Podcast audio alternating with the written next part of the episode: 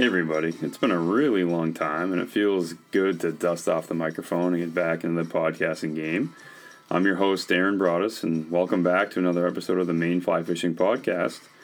This episode is recorded on November 22nd, 2021, and it's our first episode since early May of this year, where Greg Labani of Maine Fly Guys and myself, we did our fish series where we highlighted Maine's premier fish to target on a fly rod. And we took a big break there due to some supply chain issues and due to just fishing season. Everything stops for fishing season. So, uh, but winter's rolling back around, and I'm excited to get back in the swing of things and interview folks in Maine who are they're putting our great state on the map in the fly fishing industry.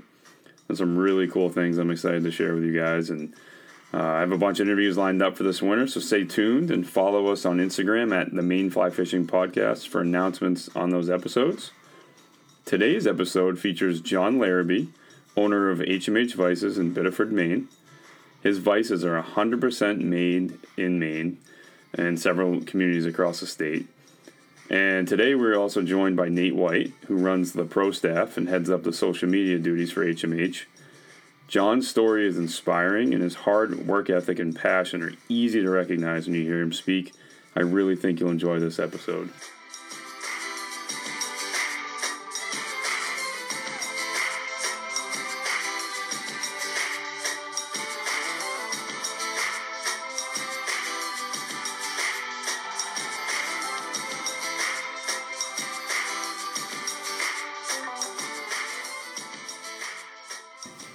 Don't you go ahead and start off? Just tell us where did you grow up? Well, uh, I didn't grow up in a fishing or even an outdoors family at all. Um, my dad was a teacher at Milton Academy in Milton, Massachusetts, Mm-hmm. head of the history department there. And it was just kind of by coincidence, a colleague of his came up to our cottage here in Maine and was like, he was a big fisherman, so he bought us fishing rods. So Yeah. I think this was probably about 1975, so I was about five years old, and that's where it kind of started. Where was your camp? Uh, it was our cottage right here at Kennebunkport. Okay. So, You notice how I didn't call it a cottage. well, the cottages are on the coast, the That's camps right. are That inland. That makes sense. But, yeah, I uh, guess you can't have a nice camp on the coast of Maine. That doesn't sound right. no, it, It's got to be in the woods. That was always our differentiation was, you That's know, awesome. the cottages are on the coast. Yeah. Do you still own that? Yeah, that's where we actually live now. That's where you live. Nice. It's kind of cool history fact that that house was actually bought by the family in 1894, Wow. and we still live there. That's awesome. So, yeah, it was only about nine years ago we moved back up or here. We, uh, my wife and I decided Maine was where we wanted to raise our kids. Um, so, we originally, right after we were married, were up here. Then I got tempted back to Connecticut. Um, after Milton, Dad went to another private school in Northeast Connecticut, Pomfret School. Um, and that's where I kind of spent my teenage years um, and um, then went on to school at WPI in Worcester. Nice. So that's So- not far from where you. No, that wasn't. That was only, uh, you know, only about forty minutes from where I was grew up. Yeah. You know, teenage years grew up. And Were you uh, coming up here a lot during college? Um, certainly every summer of my life we were here.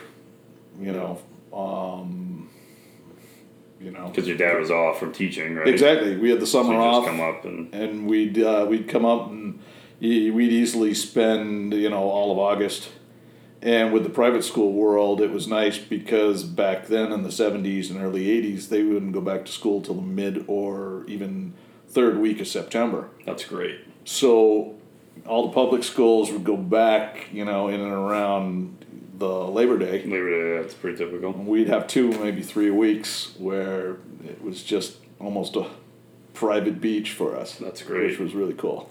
Were you So- fishing? Were you fishing? Um, by the time, yeah, by the time I was 10, 15 years old, I was fishing. Yeah. When we moved to Pomfret was where I hooked up with uh, another colleague of my dad's who really taught me how to fly fish. How old were you? And we moved there in 80, so I was 10 years old. Nice. Um, and then about then, nine, ten years old, was when I started fly tying and fly fishing with this guy. Yep.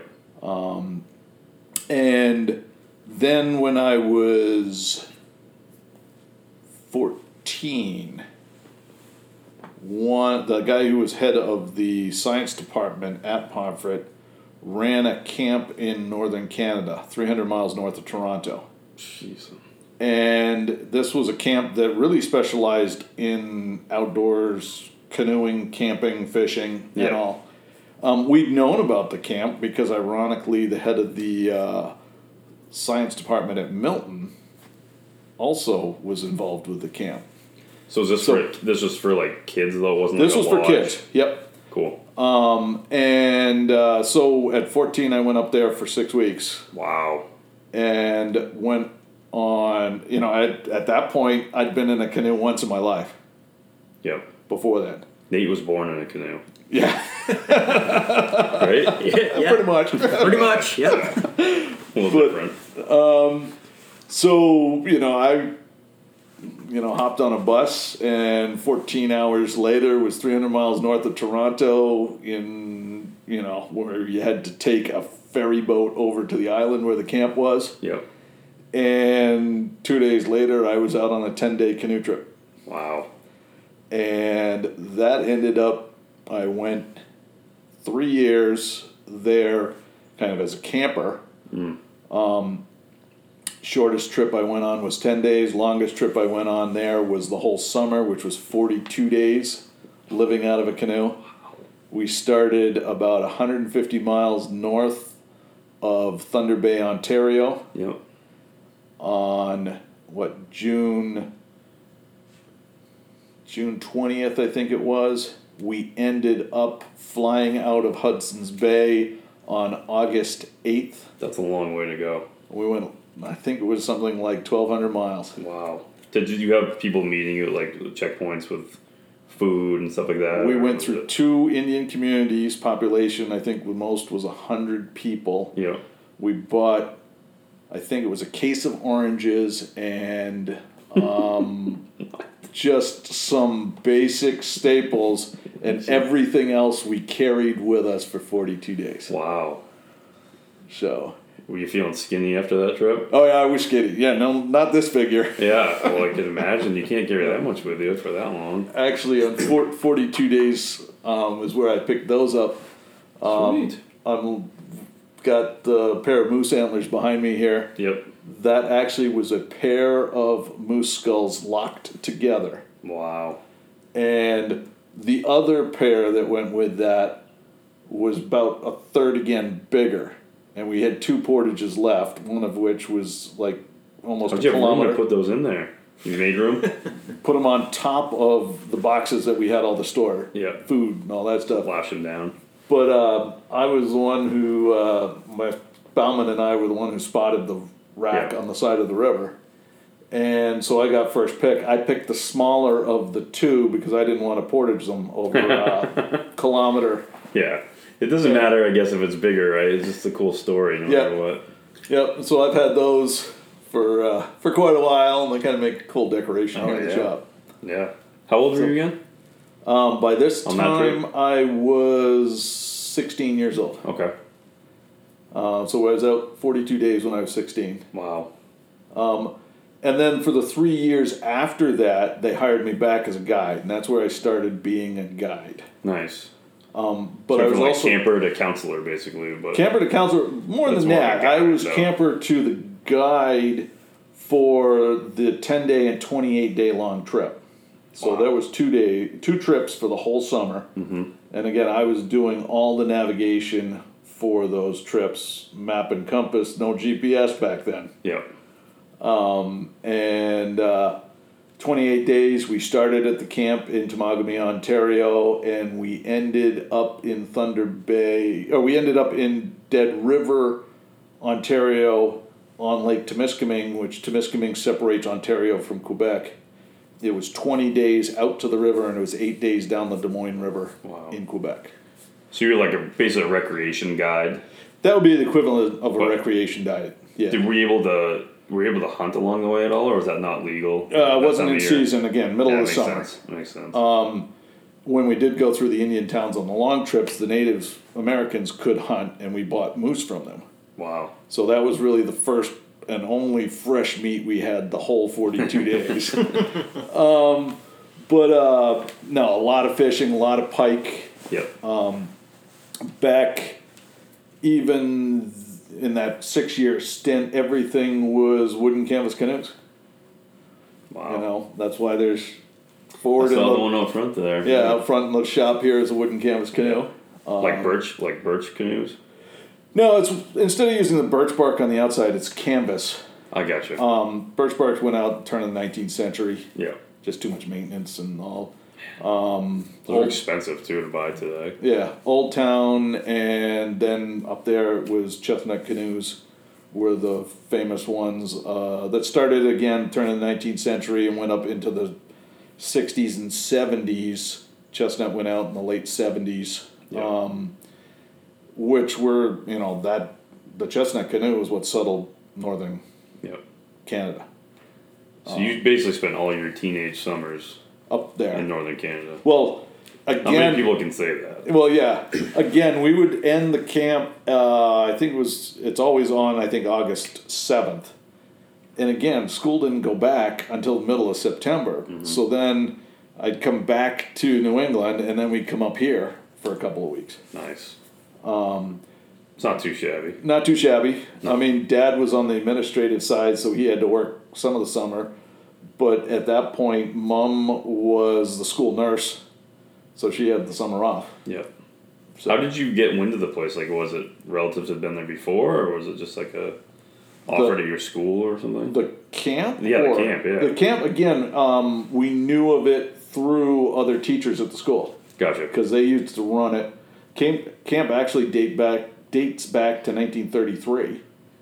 Um, and it was founded by various school teachers out of New England. So cool.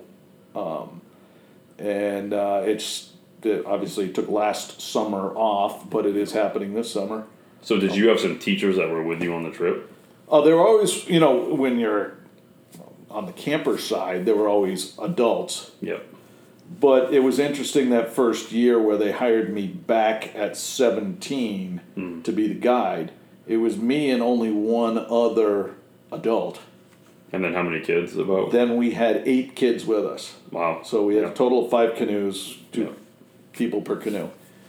Um, and they that first year, I didn't lead on as to how old I was because there were actually eighteen year olds in that section, Nice. and I was seventeen. That's awesome. And it was only towards the like the last week on the river they were like, no, no, you can't be, you know, only se- you can't be a year younger. And finally, I had to produce my license to show them after you know five and a half weeks. Yeah, I am younger than you are. And they of like, darn, Yeah, that's crazy. but uh, it was a great experience. You know, again, we never went camping growing up per se. Yep. Um, did you do it when you went to WPI in the summers too, or was it? I did it my freshman year at WPI, that af between freshman and sophomore, and between senior year in high school and freshman, I was guiding up there. Nice. Then I took it off, and I was, I guess, overly ambitious or stupid. I don't know what you want to call it, but I added a second major at WPI, and I graduated WPI with two engineering degrees, two full bachelors of engineering What What were they? mechanical engineering Yep. and manufacturing engineering. Oh, I didn't even know that one existed. Yep. So That's awesome. pretty much anything I can design, I can build, Yep. and that's kind of how I tell myself. I always have. Um, Those are great skills to have. You can do So- so many things, like what you're doing now, right? Yeah. For the Yeah, it, it leads nicely. You know, this HMH, and I guess we'll get a little further into it yeah. uh, along here. But uh, you know, it's great. You know, combining your passion of the outdoors of fishing Yeah. with you know engineering that I went to school for and things like that. So well, you're doing something you love to do, and Yeah. and it's associated with something that you love doing in your free time. You know, so it's pretty cool. That's pretty neat that, you know, I can, oh, well, got to go test this, got to go fish this. Right. Got to do whatever. It's the, same, it's the same thing I say to my wife. Well, God, I'm like, ah, I gotta go scout for a couple days. yep. Yeah. Scout with the air quotes there. We've all we've all been there. So, um, so after college, what? Were, After college, I was hired by General Dynamics and was designing components inside nuclear submarines down in Connecticut. Wow. And uh, I was on the design team that designed the Virginia class nuclear reactor side. Um, I was also doing quality control of the CAD data that was used to design the submarine. Wow. And I did that for cool. two years. Yeah. And by then, what was I, 20 years old, 22 years old? Um, you know, I would spend my whole days in meetings and presenting designs to the U.S. Navy and sitting in front of a computer screen or auditing computer data, Yep. which was hell for somebody who'd been outside and traveled the North Woods. Yeah, Things it's so like that. hard. It's so hard to have people who love to be outdoors and just have these inside jobs. I mean, I have like a, I have a friend who like works at Unum. You know, he sits in a cube all the time, but he's like one of the biggest outdoors people I know. Yeah. You know what I mean? It's like, So in that time frame, my wife and I got married. yeah, and we decided, you know, hey, we didn't want to live in southern, Mass, uh, southern Connecticut. um, that also was a time that General Dynamics had gone from something in the neighborhood of, you know, hundred thousand employees building submarines during the Cold War and contracts after that, down to like twenty five thousand employees. yeah, So it was a really depressed area, just south of where the casinos were. The casinos were just beginning to bring people to the area. So we decided, you know, we didn't want to live down here. So Heather applied for some jobs in Portland, got one, and I walked away from General Dynamics Electric Boat with no job. wow, We moved up here. Um, I ended up getting a job with a company by the name of Schoenbrod Racing Shells. Now, Schoenbrod made the 52 foot long rowing shells that were rowed in the Olympics, that college and universities row and things like that. those are fifty-two feet long. Yep. Some the eight man shells are 52 feet Oh, long I guess that and makes- 28 inches wide. Wow, And that's insane. we built them such that they trucks. weighed under 280 pounds. Wow. And to carry eight men, Yeah. plus a coxswain, the guy who steers in the back, Yep. and it had to weigh under 280 pounds. And where were they doing this out of? About a mile and a half south of us here. Really? Route 1 in Biddeford. Wow. And uh, so I worked for Schoenbrod for about two or three years right after we moved up here. Um, with the auspices that eventually I'd run his company and maybe even buy his company. Yep. Well, I worked with another guy. Actually, he went to Harvard, was a coxswain for Harvard. He had some friends and threw some money together to start their own company building racing shells. And uh, I went down and talked with them and essentially interviewed with them to be their engineer. And uh, the previous owner of Schoenbrod here caught wind of that interview and fired me the next morning. There you go. Well, let's just say the Maine Department of Labor got involved. You can't fire somebody for trying to improve themselves and taking an interview. Right. So, So I ended Tuesday up you're with back in the office. What's that? Tuesday morning you're back in the office. No, he offered me my job back after all the court hearings and all that stuff, and Yeah. it wasn't. But That's he ended up with That's a, not awkward or anything. yeah, that was awkward. And uh, he ended up a giving me a fairly large check for back wages, and b asking me to sign a non-compete agreement. And I said no, thank you. So I walked away from my second job with no other job.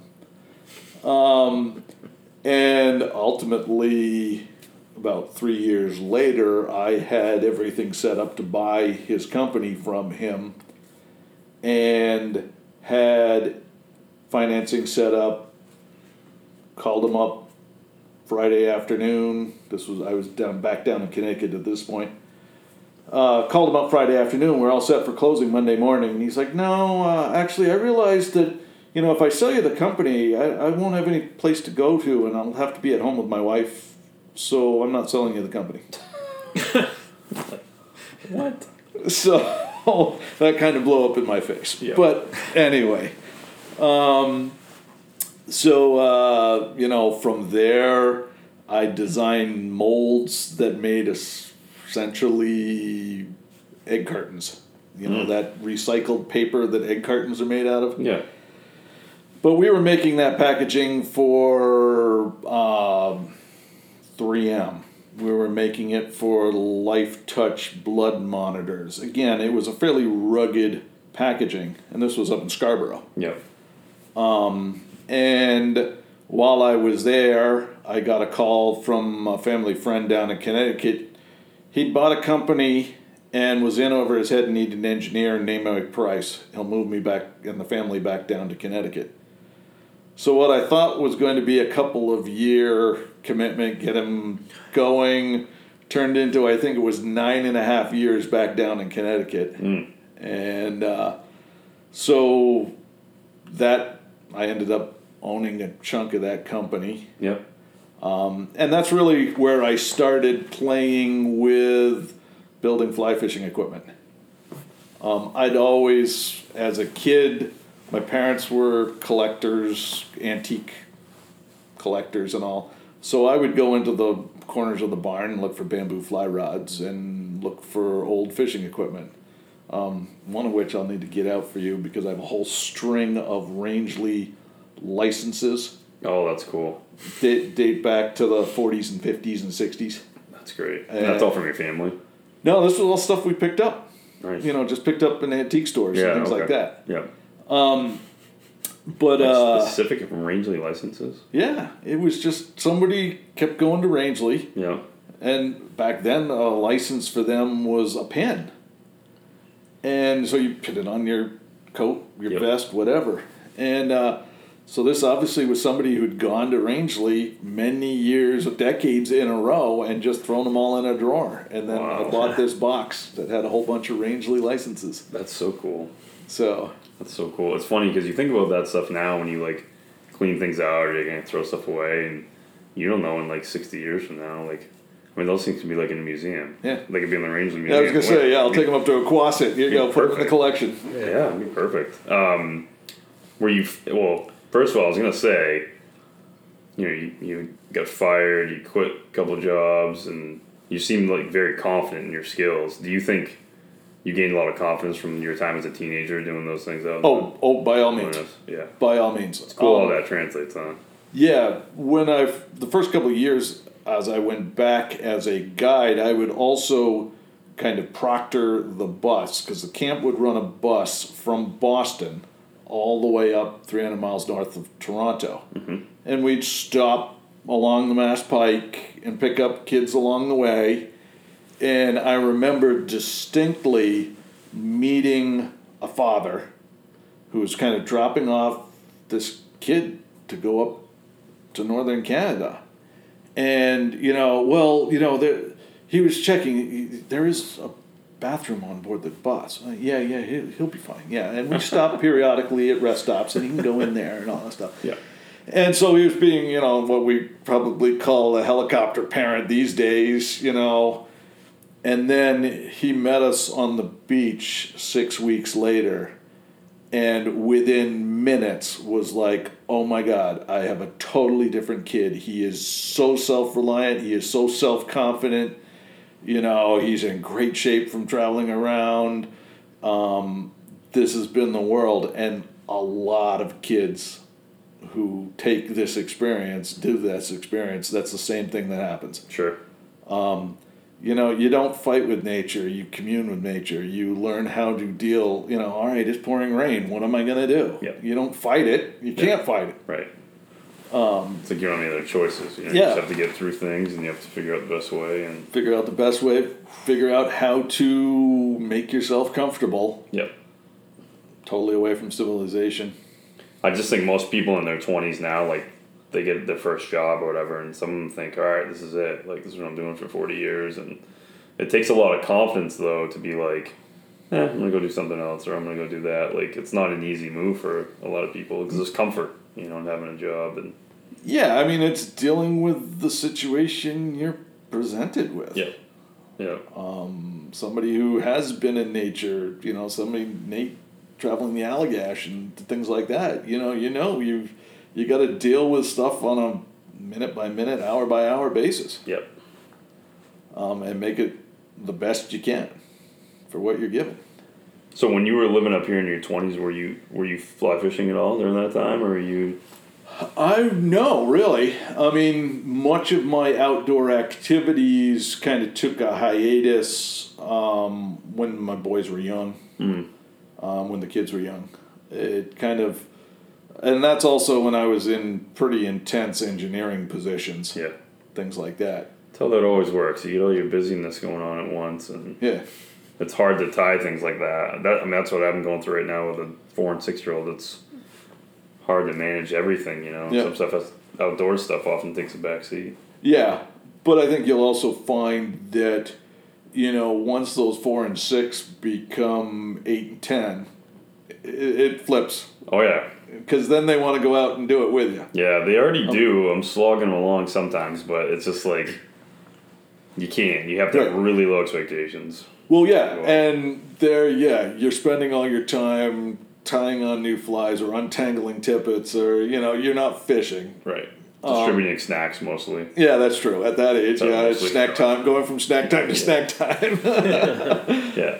but uh, you know, it, it does. Having been there, it does change. Yeah. You know, and you're setting the right groundwork. You Yeah, know, you're man. setting the right foundation. I like to think so, and I, I, I feel like, because I, like you, I didn't really grow up. I mean, you said you were 10 when you started fishing. I didn't fly fish till I was 18, so for me, it was. And again, Nate's the outlier here. Like, he's Nate's like been doing it forever, and it's, uh, it's by cool. 10, though, by you 10, know. he probably had his guide's license. That's what I mean. So- Nope. You probably could have, though. I was doing canoe trips. That's what I mean. You're probably age of 10 leading the way. Yeah. Yeah, you had these people who were inexperienced, and you're you were leading the way with them, and um, that's great. So, y- and you're a Maine guide also. Are you Yeah. a master Maine guide? No, I'm just a Maine guide, Okay. um, Maine fishing guide, Yep. and uh, you know that got that actually. What is it? It's on the wall over there. Um, but it was only like two years ago, three years ago. Oh, really? Yeah. I thought you'd been doing it for a while. Well, again, I'd been guiding up in Canada since I was right. 16, 17. Yeah. Um, but no, formally taking the plunge, you know, at 17, I looked at it. I'd gotten the information on being a Maine guide, but we moved away. Right. And uh, then we were here. Heather and I had moved back up, but we were only up here for five or six years. Both boys were born in Portland. Um, that was kind of in the hiatus when I wasn't doing much fishing Yeah. there was a stretch, you know, there was a guy when I was doing the egg carton type stuff. He and I went up and did fish the rapid. Yeah. Um, did a couple of trips with a couple of you know colleagues and things like that, but I really wasn't into you know fishing.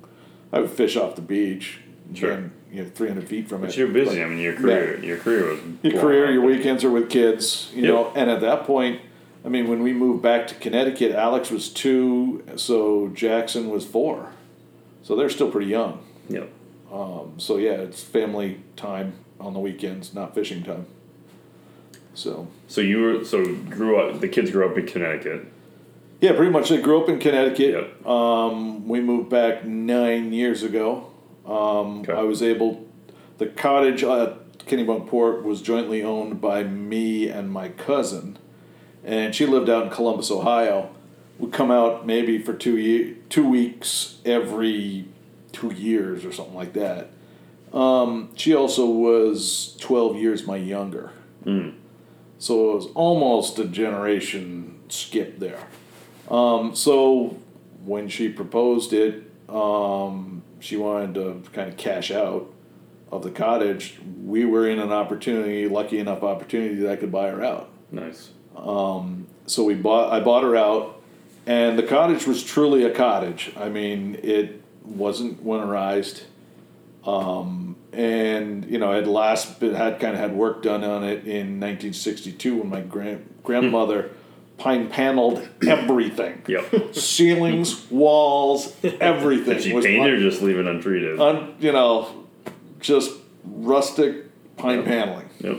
So after two weeks there, you begin seeing spots from all the knots in the pine paneling. Oh, yeah. Darkens up too over Yep. time, doesn't it? So we, uh, we, you know, I carefully saved some of the pine paneling, but we pretty much gutted the house. Again, it was built in 1892, cottage. Uh, gutted the house, put an addition, put modern heat into it, all of which I designed the addition, the heating system, Sweet. everything. Um, and renovated it and moved in as our year round house, you know, a year later. Yep. How old is your youngest at that point? Let's see. I mean, Abby is. Abby will be 18 in two weeks, so she was what, nine Yep. when we moved up. Nice. So, uh, yeah, so they've, at least Abby, you know, her teenage years have been right on the coast of Maine. That's pretty sweet. Yeah. But she's the only one who wasn't born in Maine. Both boys were born. That's here. funny. So, But she spent the most time Yep. there as a kid.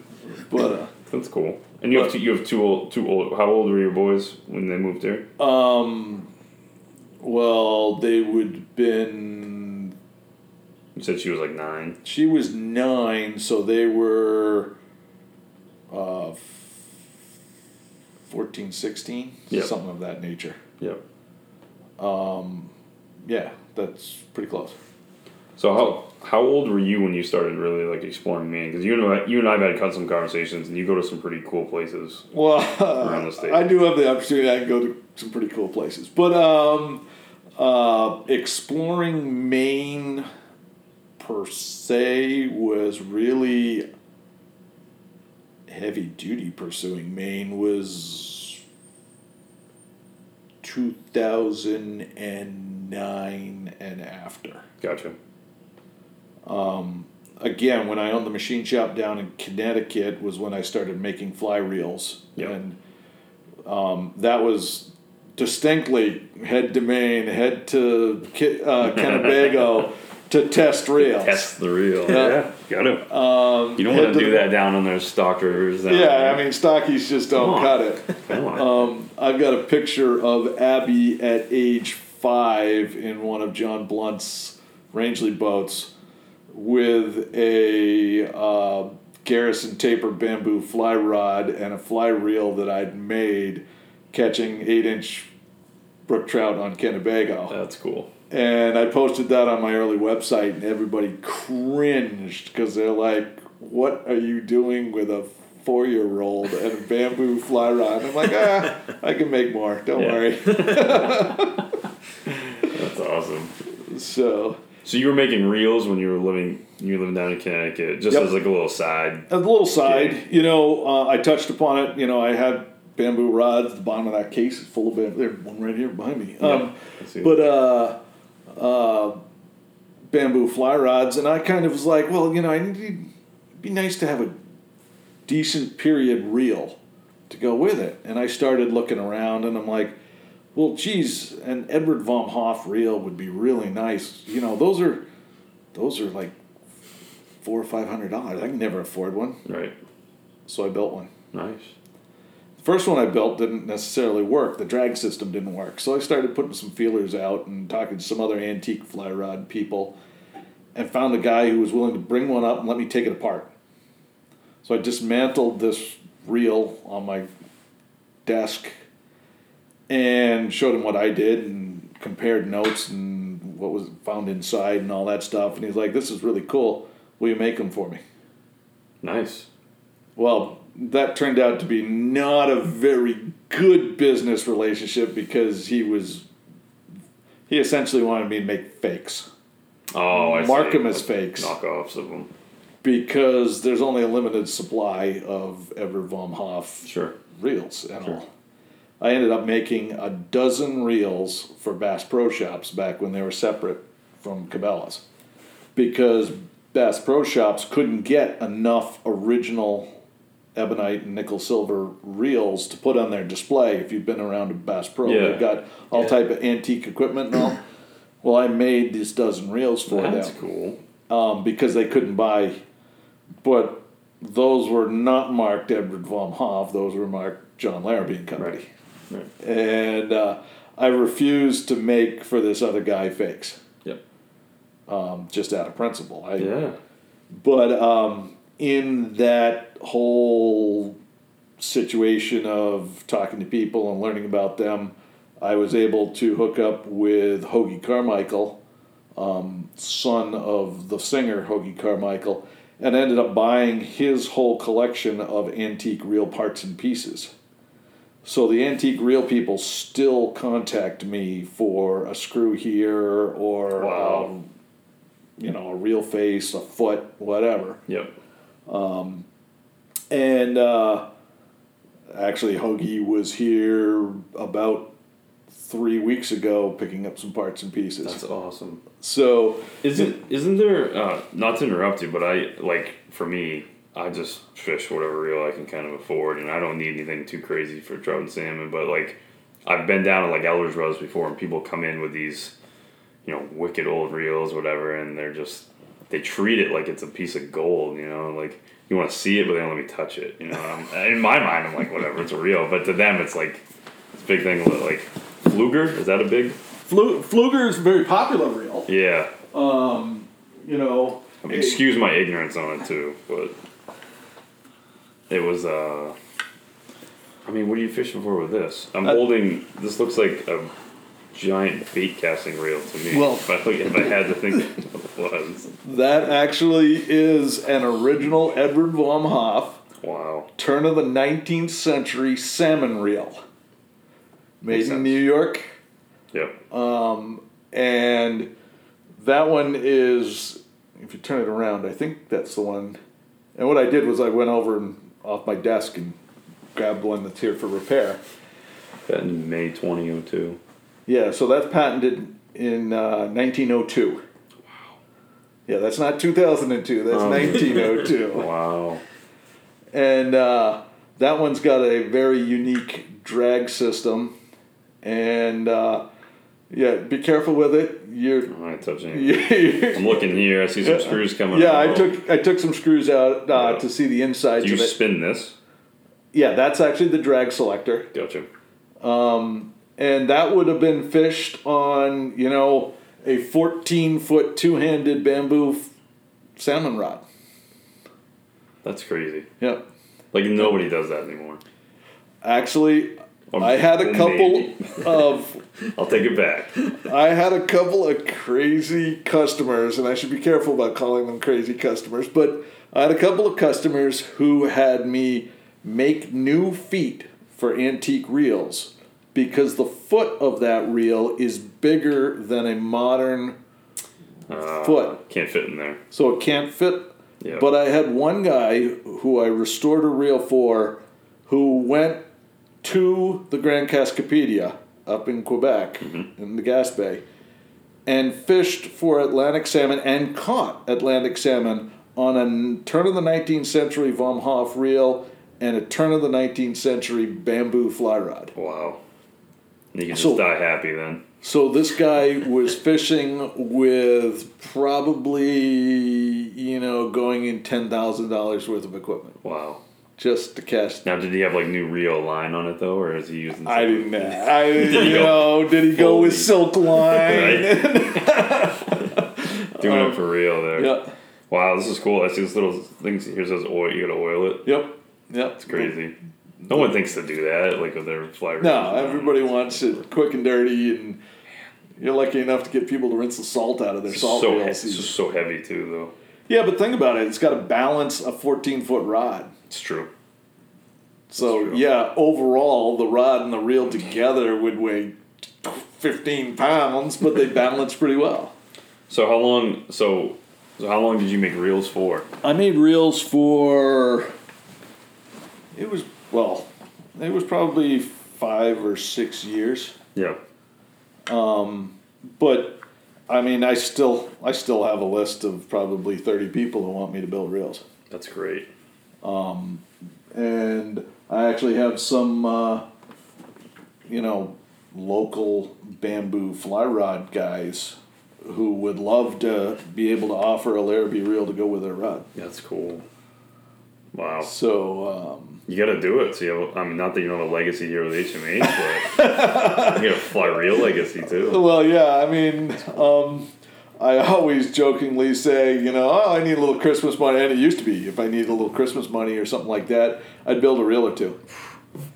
That's great. And I've actually, I think it was probably about three or four years ago, went down to Edison, New Jersey with two reels. And uh, some of the collectors were just floored, absolutely floored. Um, and it kind of having Hoagy up here a couple of weeks ago tempted me. I'm like, eh, maybe I should build a couple of reels and take to Edison Why not? and see. Well, the least- problem is I'm too busy at HMH. True. But I mean, like, in, in, if not even for money, you might just meet some people and learn some cool stuff or have a Oh, cool yeah. story for someone to share or whatever. Yep. Somebody to compare. Yep. Because you're going to have at those shows, you're going to have people that are nuts about that an- the Oh antique yeah, fly fishing. and that's what it was. Was I remember a gentleman by the name of um, uh, Graham. It wasn't Graham King because Graham King was f- boats, but um, he does Gaelic Supreme fish hooks. And Graham saw this reel and he's like, Can I take and show this to a couple of my friends? Well, I didn't see that reel for about five and a half hours. And I'm like, Well, at least I know where Graham's booth is. I'll get my reel back. but that's exactly what he did was he went around and was showing it to some of his friends. Um, Gaelic Supreme uh, is the last probably collection of original English handmade fish hooks, wow. um, where they're hand bent and everything. Um, and ultimately, I don't know if that was the Sprite line or the Partridge line, but certainly Partridge Fish Hooks bought all that equipment and everything. And Mark Partridge Han- out of the U.S.? No. Par- they're out of uh, Wincanton, England. Gotcha. And actually, I went over in 2019 to the British Fly Fishing Show with Partridge and went to the show with them. Cool. Got to see their facility and everything. Yeah. So And they bought this this uh, they bought all this equipment. equipment from the other company. Yeah. What was the name of the other company again? Well, Gaelic Supreme Gaelic is what's Supreme, right. selling the product and all. Gotcha. Um, but it's uh, yeah, and as you said, I get to go bunch of cool places. Go to England for shows. Uh, you know, fish the Tweed River in Scotland, Nice. things like that. So it- it's kind of it's kind of Fishing nice. for Atlantics there. Uh, we were actually just for brown trout. Nice. Unlike here in the states, fishing in England is all about riparian rights and Yep. who owns the water and the land around it. Um, so to fish for Atlantic salmon can be multi thousands of pounds per day. Yep. Well, HMH is not that affluent that I can Sure. afford that. I had a I had a client a few years back whose son was going to school over in New Hampshire. and He was playing soccer. He was from England, and uh, his name was Simon. And he was telling me about like their trout rivers there, how you basically have to be part of a club, and you pay a membership fee. And based on like I think it was based on seniority, you could fish certain parts of the river.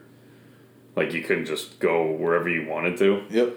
I remember a lot from what he said because I just remember thinking, "Wow, that's insane." Compared, to, I mean, here you Yeah. just go Compared to here. right, Yeah. and uh, but he was saying like they would prune the river, like all the trees, or they'd plant them specifically to like. I mean, just so cool to me that they're managing for habitat. Whereas I think like in the state here, they don't take our money and manage habitat with it. They just stock fish and I mean they do other things, but but like to me that's really cool that they do something like that. However, it must suck though to pay money and be like I can't even fish right over there, and that's that's Joe's spot. I'll get there in a few years when he croaks. Yep. Yep. I mean, it, it is, and it's uh, It's crazy, right? If you think about it. Yeah. even to the point of you know lake fishing there and all is kind of clubs, and clubs pay for the stocking of the. But certainly, where we were fishing in the Tweed was it's not. It's all native fish Nice. in the river. Nice. Um, so it was all native brown trout. Nothing huge, but Yeah. again, it you know, checkbox. Well, they gotta there, done that. they gotta have fishing opportunities for the peons of the world too. You know, you can't. Not everybody can afford to be in these well, certainly, memberships over there. Yeah, trout and salmon are definitely membership something done, you know, fairly well to do for Yeah. trout and salmon. Yep. Um, over there is also there's a lot of what they refer to as coarse fishing. Yep. And that's the carp, that's the pike, that's the non trout and salmon. Yep. And uh, then saltwater's pretty big, not necessarily for fly fishing, but just general fishing. Um, but the uh, the coarse fishing is what is done by you know majority. It's also what uh, the majority of the business is. Yeah. You know, because there are a lot more people who've coarse fished than trout and salmon fish over there. And go just going back to your story. Nine years ago, you moved here. Eight. Yeah. Eight nine years ago. Yep. Um, did you get right here? Like, what were you doing for work when you got back here? Um, I for two years after we moved back, I would commute back to Connecticut once a day, uh, once a week, Yeah. Um, and I was the engineer designing firefighting equipment. And I would go down every Thursday morning, leaving at five a.m. in the morning. Go down, get there by eight thirty, have meetings with production, with other engineers, whatever, uh, owners of the company. Kind of present what I've designed over the week, get new assignments, and then drive back Thursday night Yeah. and do my work over the week. And then, so I would commute down and back every Thursday. Yeah. Um, I did that for two years. In the meantime, you know, it kind of introduced the HMH scenario. Um, actually, back when I was building reels and all, um, how I was introduced to HMH was I took a class at LL Bean because while I was making these large salmon reels for the bamboo guys, and well, you know, I got to go fish for Atlantic, real Atlantic salmon to test my reel. For sure. So, well, if you're going to fish for real Atlantic salmon, you got to fish with a two handed rod. So I took Bean's class on two handed casting, Spey casting Sure. Um, with a gentleman by the name of Craig Euchre Yep. up there. Craig was the head casting instructor. And uh, off I went later that, I guess I was in spring. Later that summer, I went up to the Miramichi twice to fish. Um, and I think that was actually the year I went up twice and didn't catch a single fish. That's pretty typical over there, though, right?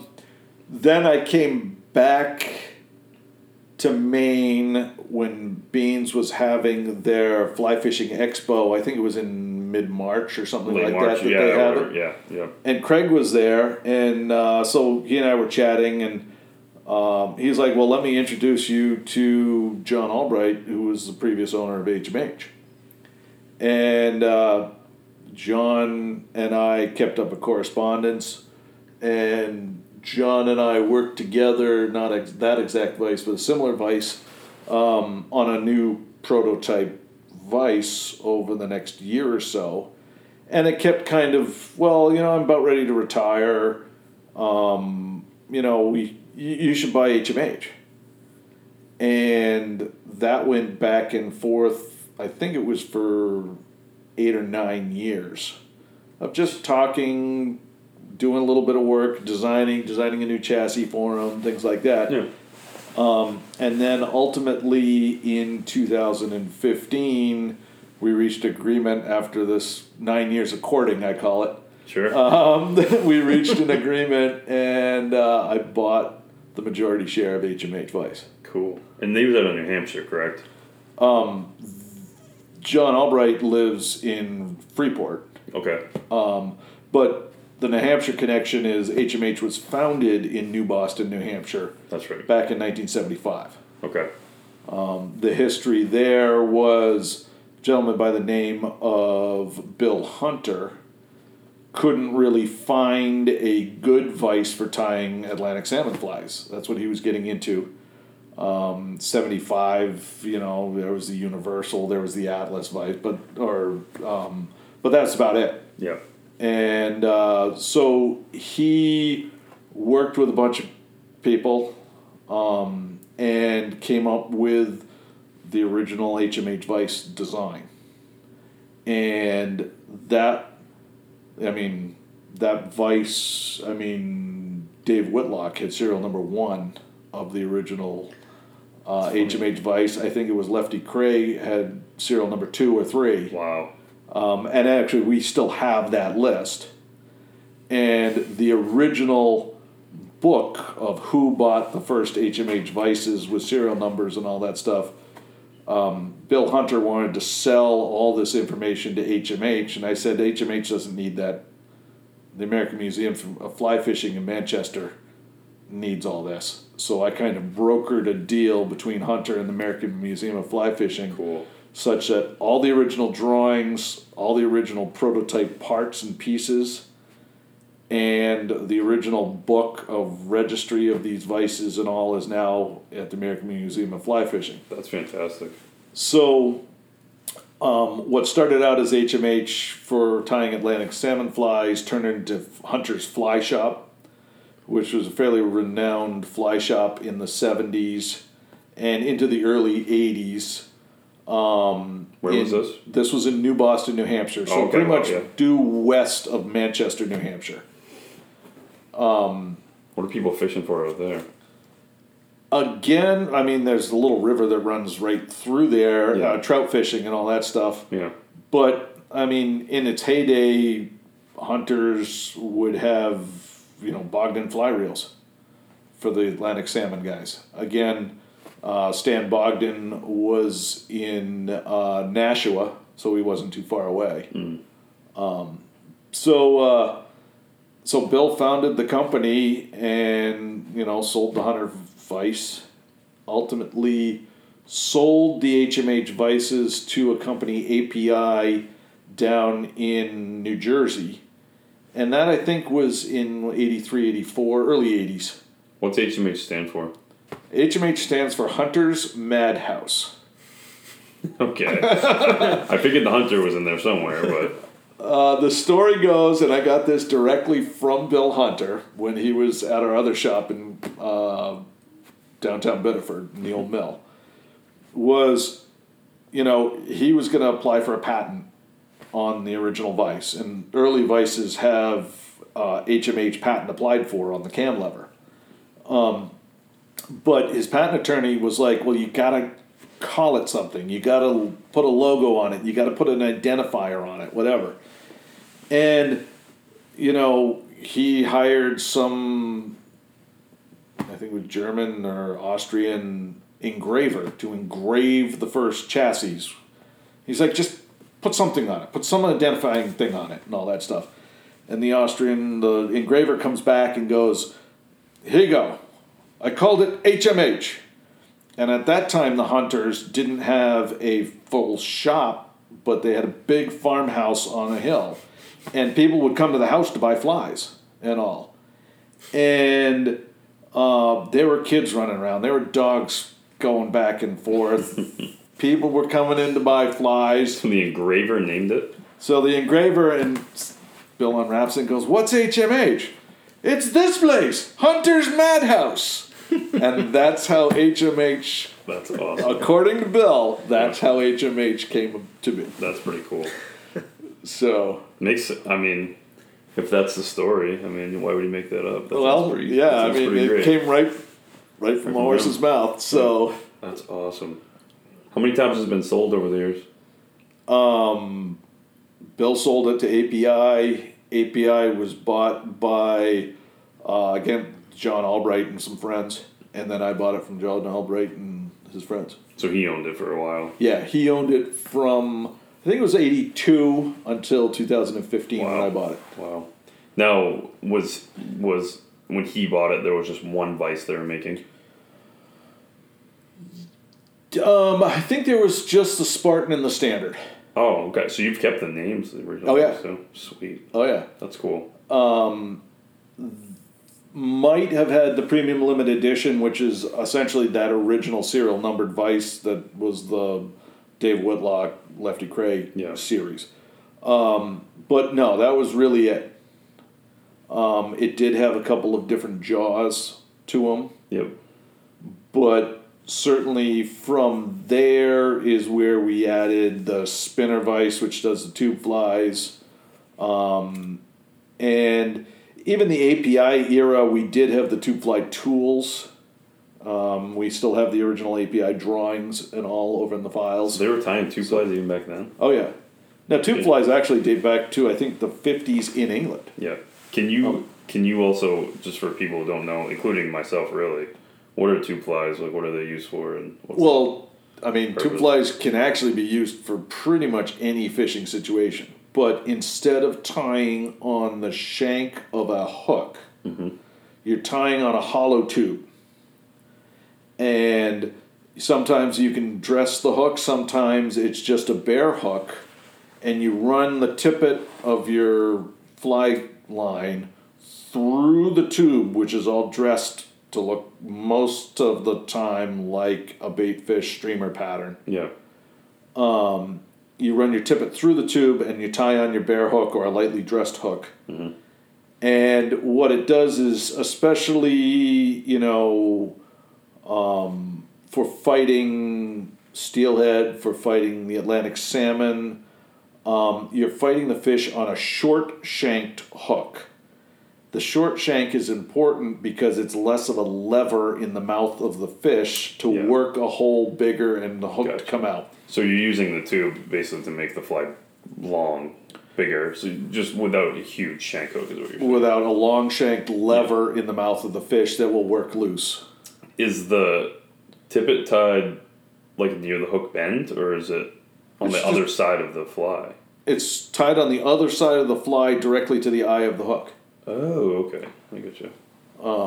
So it also has the advantage of, you know, when you do hook up, the tube tends to f- slide up your tippet to your knot between your leader and your tippet. So it protects the fly, Yep. especially something fairly heavily dressed. Yeah, you. So- he- Nate showed me that like two years or a year ago or whatever, and it was because I hadn't seen one before, and um, it's pretty cool. It's very foreign to me and what I do.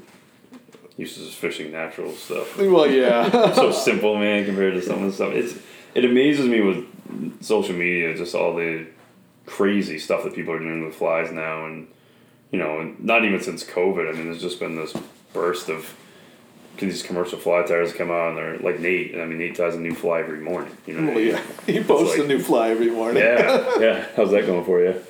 Yeah. Yeah. Yeah. Wake up in the morning, have your coffee, and you're like, all right, what am I gonna do today? when do you think about it? At night? Usually on the spot, On the spot, yeah. Yeah, You just, just grab start- a bunch of stuff and start throwing it together. pawing through materials and Yeah, figure out a color scheme I like. And it's crazy. It's crazy talent you have to be able to do. it. It's very creative.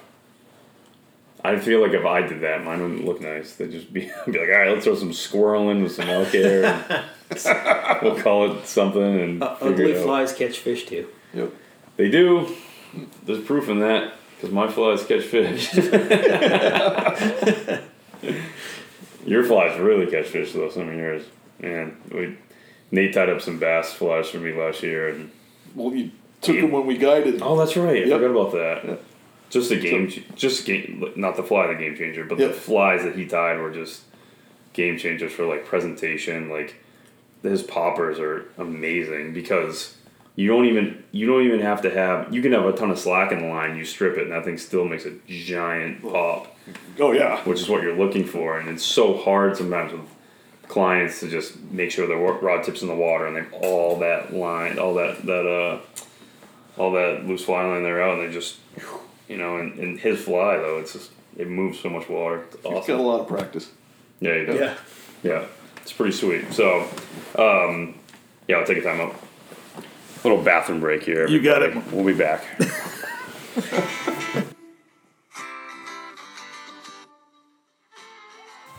While we take a short break, I thought I'd remind you of some of the folks we've had on the podcast in the past and offer up some suggestions for the holiday season ahead if you're looking for gifts for the fly fishing angler in your life. Greg Labonte, Nate Wight, and Megan Hess can meet all of your custom tied fly needs. And Greg is offering some really affordable, high quality gear like tippet, leaders, and fly line at incredible prices with, like I said, great quality. So uh, check out Nate at North Woods Fly Company, Megan at Beadhead Fly Fishing, and Greg at Maine Fly Guys. Every year around the holiday season, I rack my brain trying to figure out that perfect gift for my dad or for my in laws. And over the past few years, my wife and I have been trying to buy them experiences rather than tangible gifts. Booking a day on the water with a Maine fly fishing guide or a couple of nights at a fly fishing lodge are really great gifts that give you a lasting memory and they also help you improve as an angler. Who needs another sweater, anyways? All right, so uh, some of our featured guides in the past here have been John Peterson of Peterson's Guide Service, who specializes in everything from fly fishing in Grand Lake Stream to fishing out of his boat for stripers to getting on the ice for some lake trout jigging if you're into that type of thing. Uh, Megan Hess and Nate Wight, while they both tie custom flies, they also run guide services in the spring, summer, and fall. And uh, James Brown is another guide that we've had on who could just be the best fly fishing striper guide in the state if, if you ask around. So, um, the wealth of knowledge you'll gain from spending a day on the water with any of these guys is worth every single penny that you'll spend. And as far as Maine fishing lodges, you really can't beat the fishing and the accommodations you receive if you stay at Grant's Kennebago camps in Rangeley. Monster brook trout and landlocked salmon, they're not uncommon when you fish behind the gates up there. And the magic of the Kennebago region is also something that you have to experience. Please keep all these local fly fishing businesses from Maine in mind throughout the holiday season. They greatly appreciate your business.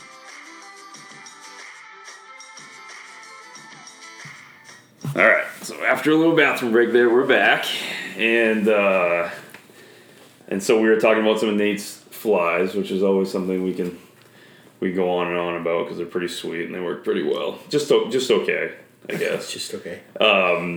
But uh, we were talking about we were talking about you'd moved back here and that you know you had when did you when did you move back into the shop?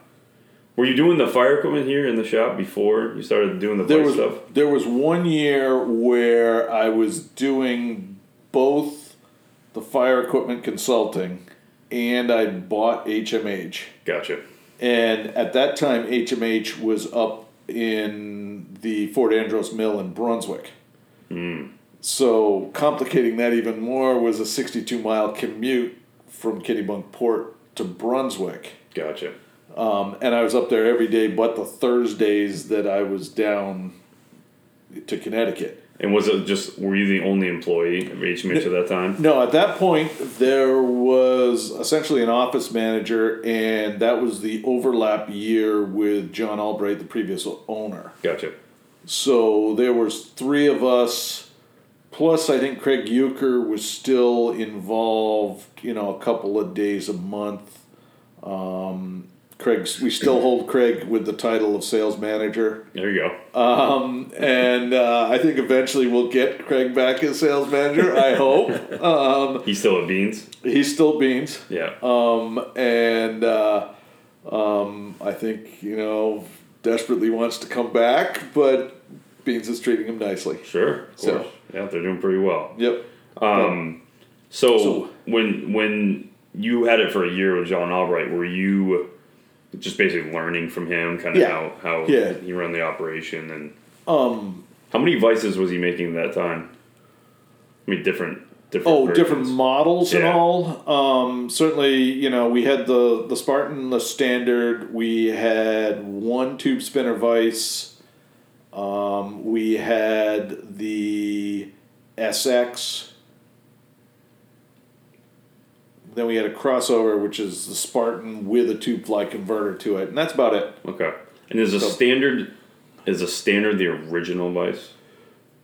In all intents and purposes, it is. It's had a couple of slight tweaks to it. Sure.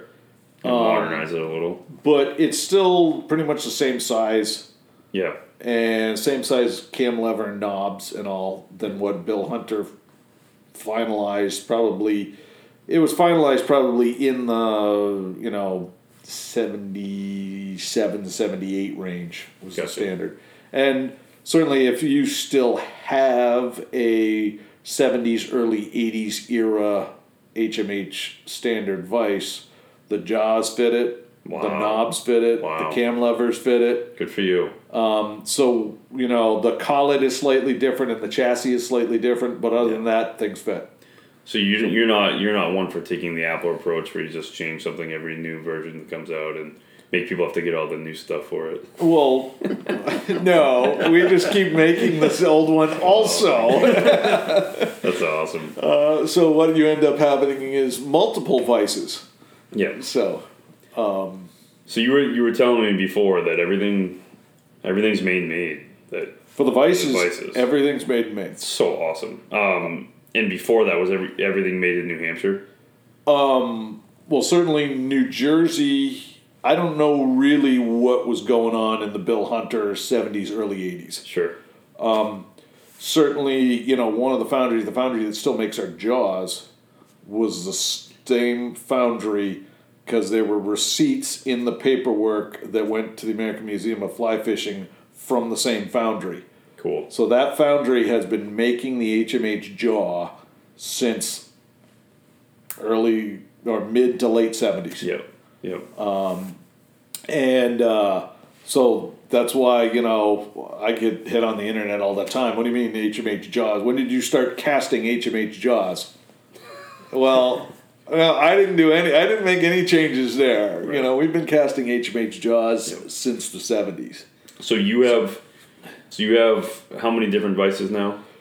How many models? Well, now we've got the the standard, we've got the Spartan, Yep. We've got two versions of the tube spinner vise now. We have got the ST vise, which is a fixed angle vise.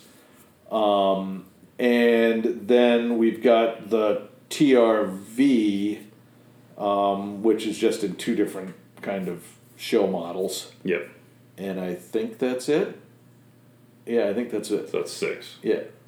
And So- do the jaws that you make go into all of the different, or are there certain jaws for the certain vises? Um, the what I'm going to refer to as the traditional cam Bill Hunter cam actuated Bill Hunter jaws go into all the cam lever actuated HMH jaw uh, Gotcha. Um, but like the TRV is different because you have like the knobs Correct. that lock it instead of the, the cam lever. Yeah, the TRV really only comes with one jaw, one shape jaw. Yep. um, and is actuated by a, a four spoked knob on the front Yep. compared to the cam lever in the back. Yep. And, you know, that definitely makes it a different, almost non traditional HMH vise. But, uh, you know, I had played with various true rotary vises. That's what I wasn't very imaginative with its name. Right. TRV, True Rotary Vise. There That's where it came up. There you with. go. Um, Thanks for sharing because I, I, I didn't know either and I was forgot to ask. I was going to ask if it was. Uh, I wasn't very imaginative there, but uh, you know, um, you know, you can see behind it. You know, we we have a little bit of an inventory, but you know, I I tied on a Renzetti, I tied on a Peak, I tied on an original Law Vise, um, trying to find what features I liked, what features I'd improve upon, what what would I change? How would I change it? How would I HMH it? Yeah. And I mean, I blatantly tell everybody, and it's in print all over the internet, whatever, that yes, the jaw is 100% inspired behind the law jaw for the TRV. Um, I thought it was a great design. Um, I made some changes to it. Yeah. What's the law, jaw? Well, the Law Vise was made, I think it was in the 80s, by Lawrence A. Waldron, L A W, uh, in the UK. Um, and uh, uh, if you go on the internet and Google, you know, McVeigh ties, you know, a whole bunch of his nibs, it's on an original Law Vise. Um, they the law vises i guess they're still made if you're willing to wait and all Yeah. but uh, they're very hard to come by they are very expensive in the used market um, so i kind of liked the features it had but i didn't like the fact that the the chassis that hmh is known for with a hmh stamped right in it that chassis part was actually made out of delrin plastic in the original laws Ooh. well you know HMH. and what's it made of? What What do you make it out of? Cast stainless steel Gotcha. Okay. so And that's the gold. That's the. Uh, That's the, actually this the black, black- part yeah, yeah, gotcha. that you see on a vise we have right here in the office. But um, so you know, obviously, I'm going to build my vise off the HMH chassis. yeah. The Law Vise did not have a way to adjust the height of the hook to the axis of rotation um, easily. Yes, you could slide your hook up and down within the jaw, but I'm like, if we just add a pivot point, then you can tweak that pivot point up and then rotate the hook um, the and get it perfectly in line with the axis of rotation. So everybody who's tied a fly is tied a woolly bugger. Instead of wrapping your chenille around the hook hand over hand, Yep. It allows you to align the shank of the hook, the straight part of the hook, with how you rotate the vise, such that you're now going to rotate the vise and the hook together and hold the chenille and wind it on. And what that allows you to do is uh, a more consistent, um, especially if you're putting a, a rib around a body, Yeah. or even just you know wrapping, uh, palmering a, a hackle. Right. You're not So- using your hand. You're using the vise. You're never letting go of the material Yep. which you're required to do with a hand over hand application. Sure, So you can get a little smoother. Um, and Nate, I'm sure, will account with a lot of practice. You can be faster doing it that way. Much faster. which yeah. is huge Yeah. for you when you're tying bulk bulk amount of flies. And um, would you say like what type of tyers are you marketing to? Yes. Yes, Every, well everybody sure, but I, think I think most people get like they get like that beginner fly tying kit when they first start out, right? And it's got that crappy little clamp vise in there, and it's like. You can't even barely hold any hook in there, let alone a standard size twelve hook or something. It's Well, you just so. you just hit it right on the nail on the head there. yeah Um, you know, there was some post. Uh, I think it was actually with TU. You know, what do people recommend for a fly tying kit? And I typed, I piped in on this, uh, you know, blog. Don't buy a kit. You know, this person actually uh, had been fly fishing a fair amount, was thinking about getting into, had taken a class, which is important. I say before you drop any money on a kit or a vise or a pair of scissors, even, Yep. go take a class yep because there's certain people who a might not have the dexterity or the patience to tie flies. right Don't spend multiple hundreds of dollars without taking a class. yeah So, That's really, really good advice for people. and then I said, don't go for the kit Right. because the kit is going to give you a little bit of this, a little bit of this, and a crappy vise like you touched upon Yep. that's not, maybe it's going to hold a hook for the first 20 hooks, but it's going to begin to start slipping. You know, all right, it's going to start slipping. So now I'm going to crank down on that lever harder. Well, then you're going to bend the hand, handle mm-hmm. or this and that. I'm like, if you've taken the class, you know you like it, you've tied half dozen, dozen flies in the class, got some practice doing it. How much do you want to spend on a vise? Buy the most, or you know, buy the best vise you can afford. Yeah. For us, that's in and around the two hundred dollar mark. Yeah, Well, that's a chunk of money. But that's really reasonable because, so for me, I started out with one of those crappy little vises. I didn't even have a kit. I think I just, I think someone just gave it to me, and then I bought one at Beans probably back in 2010 when I first started mostly getting really into fly fishing and started fly tying. I think I spent like 120 bucks on one, but I just got HMH last year, which I'm embarrassed to say, but I did, and and I, it took me using a nicer vise to realize like, wow, this thing, it just holds hooks better. I can go from I can do tiny hooks, big hooks, like, and it wasn't my old one. They'd slip, you know, like put enough, crank enough pressure down on it, slip out, and it didn't matter how much I cranked down on it or whatever because it just it wasn't built for that. You know, it was very it was all smooth jaw, right? Some of yours are, some of yours aren't, right? We can Correct. talk about that in a second. But to go back to what you're saying about fly tying classes, in the winter, I teach uh, beginner fly tying classes at Eldredge Brothers Fly Shop, and we use the crappy like starter kit vises, and it drives people freaking nuts because they're just starting out, and the hooks are falling out, they're not staying in well, and I'm having to go around and help everybody adjust or whatever, and they're complaining about it, and then they're falling out again, and I just basically say, guys, listen, these vises just aren't good. Like they're not what you need, uh, especially starting out. Like you don't want that to be your frustration, right? That You can't keep the damn hook in the vise. and that's what people end up. Well, I, I tried fly tying, but you know, I bought this crappy vise and wouldn't hold the hook, and I got fed up. Yeah.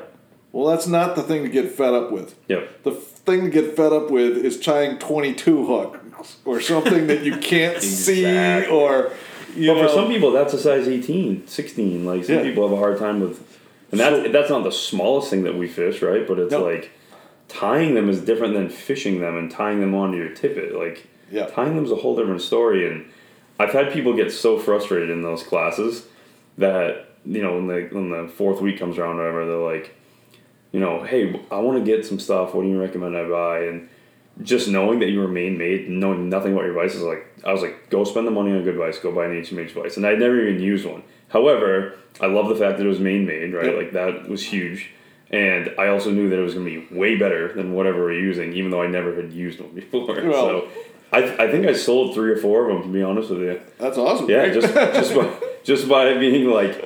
Uh, well, I'm sorry. I I, don't know if I sold them or if the crappy vises sold Yeah, them. there you go. Pretty much what it was, you know. well, it's about time for Jimmy to put an order in. So There we go. for it. Perfect. I'll let him know. But uh, That's no, I mean, you know, even my cheapest vise, I tell people this is the last vise you'll need to buy. Yep.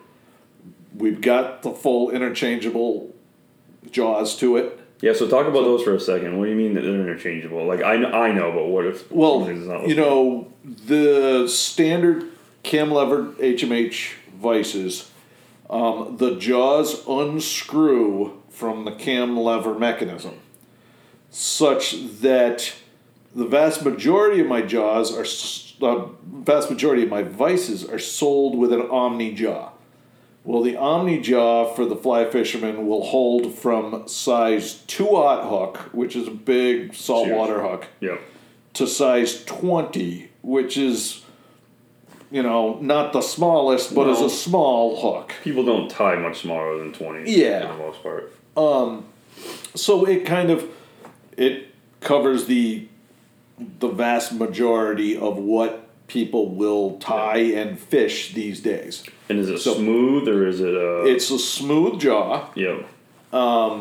because, you know, in those sizes you're it's not terribly long. It's not a terribly hard hook to hold. Sure.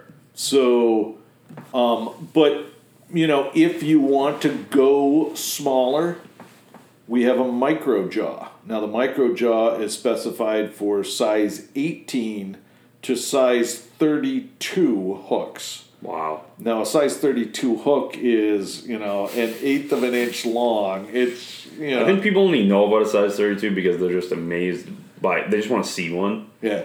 And just be like, wow, that's incredible. But in their head, they're going, I'm never tying that and I'm probably never fishing that. Let's, let's be honest. And I actually, you know, because, you know, over on the other side of the, the shop here is a full machine shop. Yeah. Um, I actually had a guy at the International Fly Tying Symposium probably about five or six years ago. The biggest hook he tied on was size 22. Wow. He specialized in micro flies. Yeah. So what I did was I took one of our really small micro jaws and ground it even smaller for him. Such that he and he must tie with a microscope or something. Right. But so he sent us sometimes. pictures, and they're like li- perfect little atoms in a size 32 with a dub body and splayed, you know, grizzly hackle wings, and you're just like unbelievable. That's incredible. But, you know, you never fish it. Right. What size tippet would you put through something like know. that? You know, a size 10x? 8x, and good luck seeing the fly on the surface anyway. You have to put it behind something huge. Yeah. And just But use the other one as an indicator. so, That's you know, crazy. micro jaws are size 18 to 32 because Yeah. 32 is really the smallest commercially available uh, i actually that was the one thing i came home with from the british fly fishing fair was a box of size 32s that's the only place i could find to buy them Do you So- do you remember? I'll ask you the same question too. Do you remember like the first time you caught a big fish on like a size twenty or size twenty two fly and just being like, how? Like it's like wedged to be Yeah. a tooth in the back there or something, right? And you're like, how is this even possible that that stayed on? You know? Do you remember? Do you remember the even first a 12 inch brookie on a size 20 or 22 true. and the thing's jumping and going true. yeah you do you remember it It's true. Yeah. Do you remember your first time? Yeah, and I also remember my last time this fall. I didn't stay connected.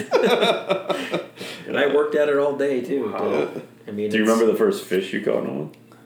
Like a small one? Do you even know what type of fish it was? It would have been a brook trout because I would have been back in my days of hunting hunting small streams up in the Bethel area. Yeah.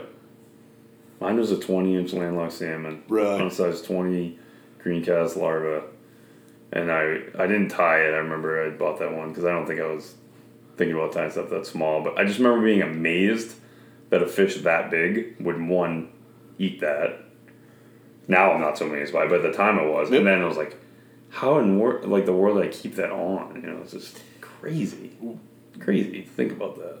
yeah I mean, it's half the size of your pinky fingernail. you know? No, it's they're, Yeah. they're incredibly small. But think about that. I mean, we had the the twenty twenty club in Maine for the longest time. You Yeah. know, twenty inch fish on a size twenty. What was that about? Just see if you could get into the twenty twenty club. Yeah. You know, catch a twenty inch plus fish on a size twenty fly. But where was that like publicized, or was there like a? I don't think it was ever this really just kind of like publicized. I think it was just a thing. Yeah. You know, i think we should like- resurrect that That's cool. I, That's I think It's cool. a great idea. I mean, just Get a patch like the like the two, like the big buck patch. yeah, Yeah, there we 2020 go. Club. The I think 2020 Greg club. and I were talking about that together this this fall on one of our little jaunts. The It's a great idea. man. 2020 Club. It's impressive. hell yeah It doesn't happen often, but I mean, No, you you work for it for sure. yeah. But they're eating that stuff, and that's you know that's like what you tell clients or new people. You're like, think about you. Like you'll eat like a thousand Cheez-Its in a day, but you're not going to sit here and just eat giant. You know, fish only use giant streamers all day long. You know, but I mean, hell, you can hook into the same fish four times if you keep fishing those little tiny things. well, They're eating. That's what they're eating all the That's time. and I was on Grand Lake Stream the last weekend of the season, so the twentieth of October. They weren't taking streamers. Right. They were taking 18s and twenty jigs. Yep. Yeah. You know, bounced right in front of their nose. Mhm. But we were running 120 cubic feet per second, and it was gin clear. Yep. So It's going to be really, really. really small, Yeah. and they were wary and all that stuff. But that's what it takes. Yes, it does. Yeah. It's crazy. I think the. Uh, not to go off on a tangent, but and Greg's been posting some stuff about them lately. But I think like blue wing olives are just they're super underrated. Like just how much there are in the water systems. I mean, Oh yeah. they're they might be more prevalent than caddis, and you just don't really see them or know, you know, or some sort of midge like that. Well, yeah, it's- certainly midges. Yeah. You know, you look across the water and you'll see there's thousands of midges. It's crazy. People always go, "Oh, what is that?" And I'm like, "Nah, Midge. don't worry, we're not going to be fishing anything that small today because uh, it's your first day." it's a size 24 uh, little midge or little Right. tiny mayfly. I'm like, yeah. Yeah. Yeah, they're like, oh, you think it would take that? I'm like, probably, but I don't think that we could fish for it. I don't think it's gonna Yeah. happen. So, um, so all right, so back to the back, Back- to the vices. Back to the vices and the jaws. the jaws. Yeah, so we so we've covered the, little stuff yeah, and the omni. and the omni. But on the other extreme, if you're into the bigger saltwater stuff, we've got the magnum jaw. Nice. and the Magnum Jaw is six aught. I mean, it will hold a twenty.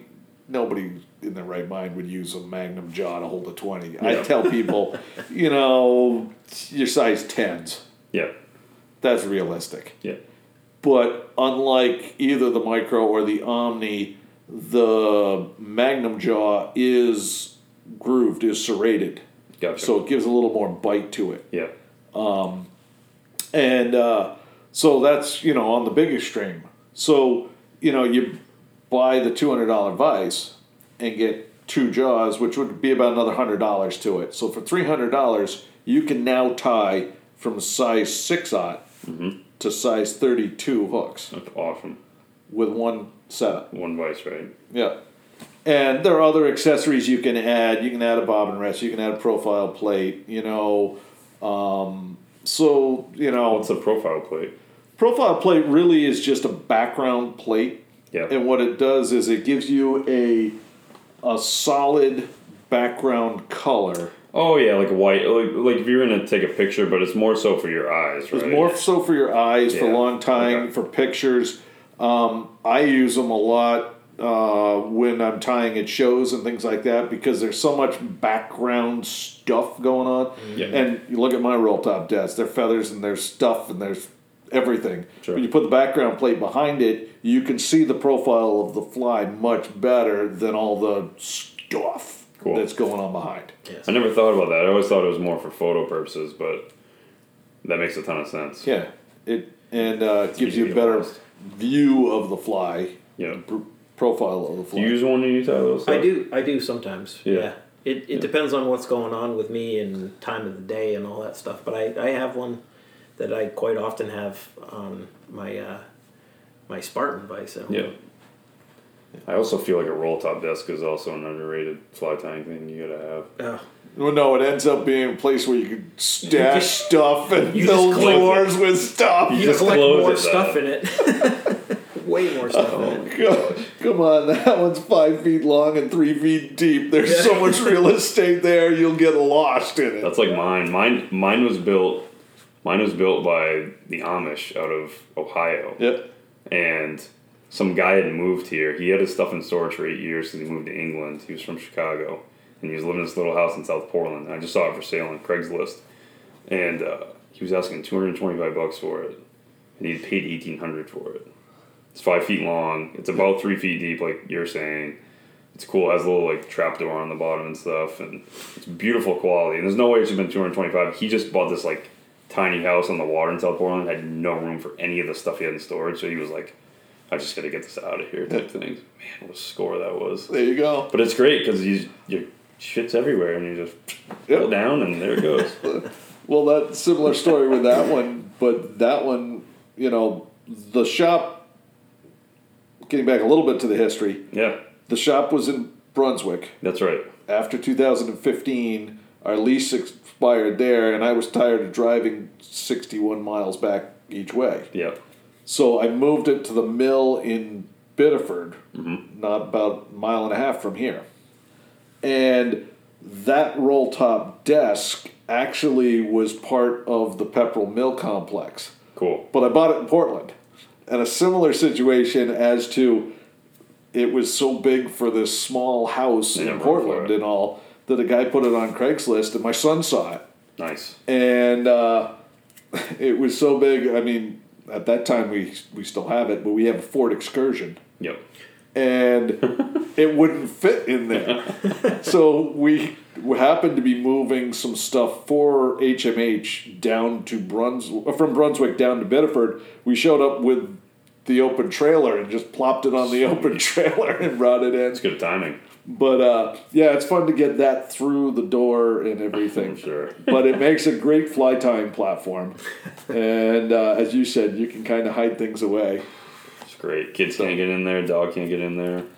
Yeah. You just hide it all away in there. Well, ju- just wait because right next to it you'll see is another cabinet that actually was a blueprint, That's what this is here. That's what that was. Wow. and each one of those drawers is about an inch and a half, two inches high. Yep. But it makes it great. Every one of those drawers, well, some of them have blueprints in them, but from about a third of the way down is all fly tying material.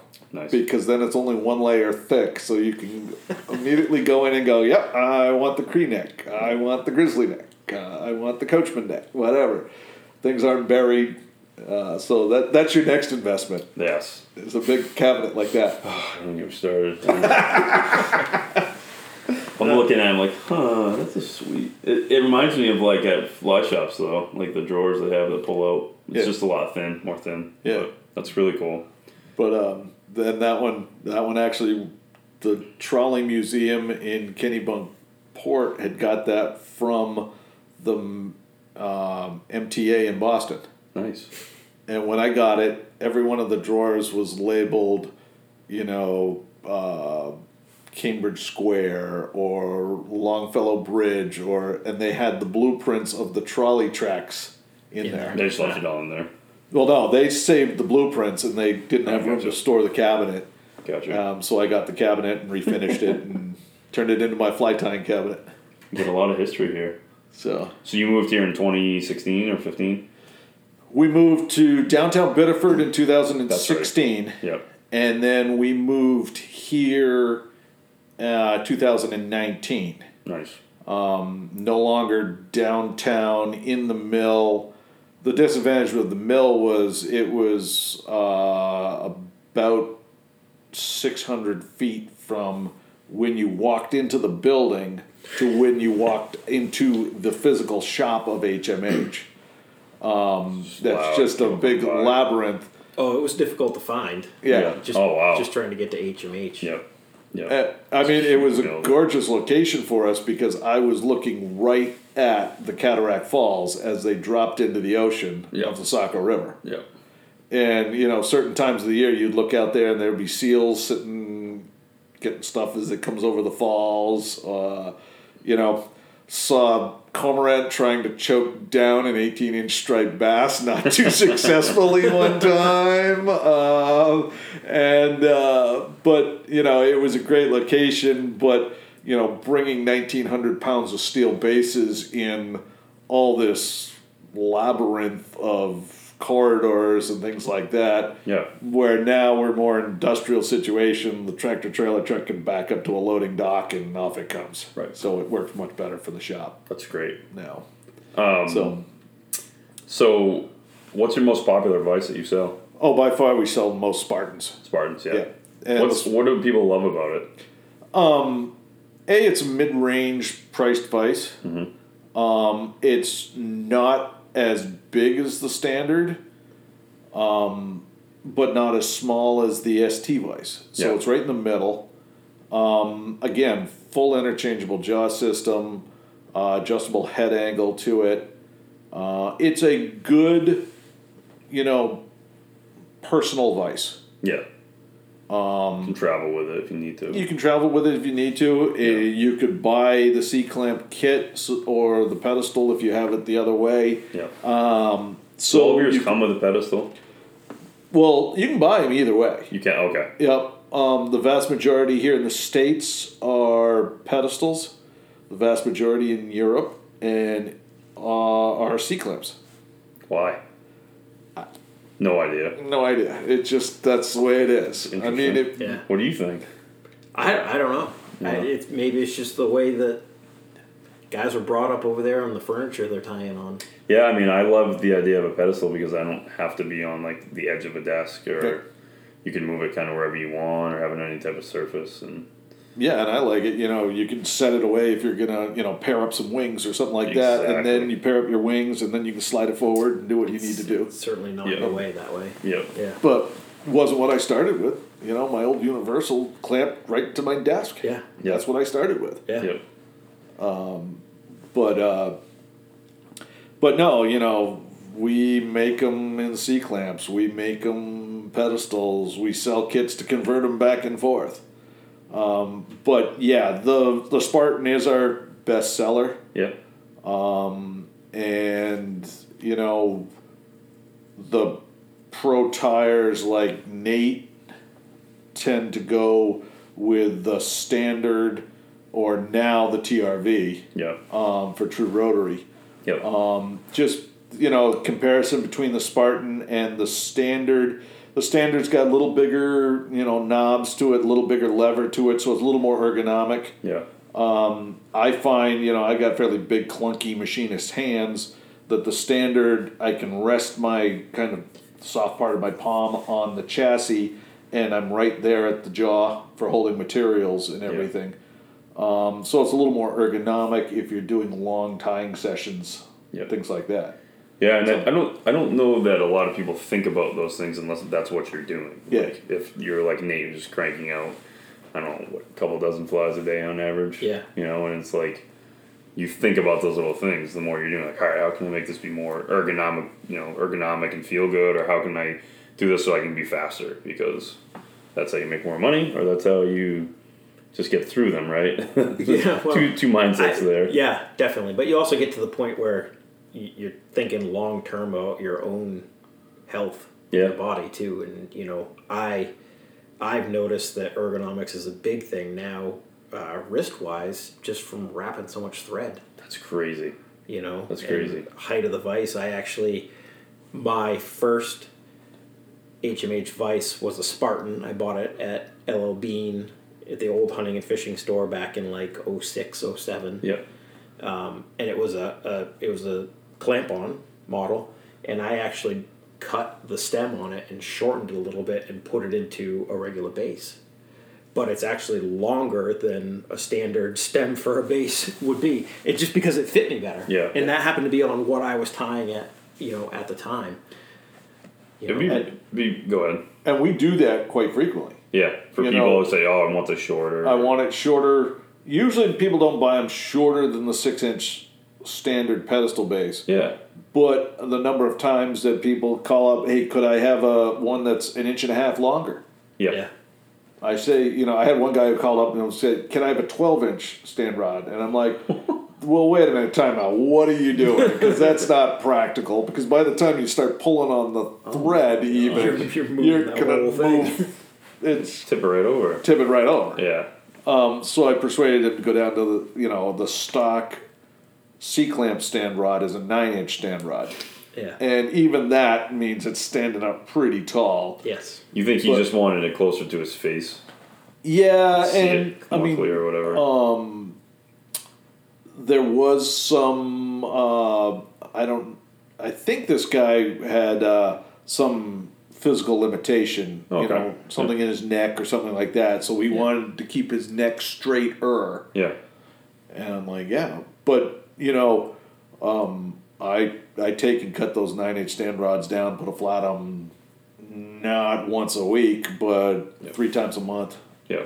for That's various people. yeah So. You should uh, you should make a video of your fly tying area area at some point, or like your ergonomics, like how do you work your chair. You're, give me a while to clean it up first well, yeah. I mean, hey, I'm just thinking like it'd be kind of cool because actually, let's let's put you on the spot a little bit here. So, how are you affiliated with MH, HMH besides loving tying on their vises? So, we talked earlier, like, what's your title?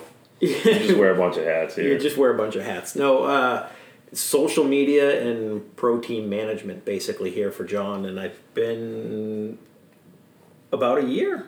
um, maybe going on two now. Yeah, but yeah, pretty close, pretty close to it.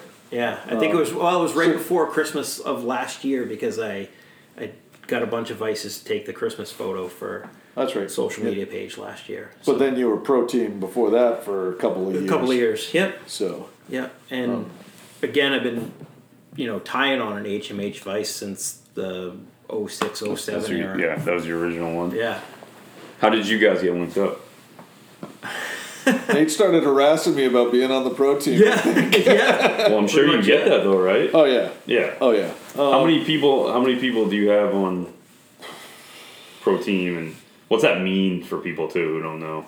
Well, I mean, Nate and I are restructuring the pro team, but you know, it's people who uh, are in the industry, whether they're guides or pro tyers or.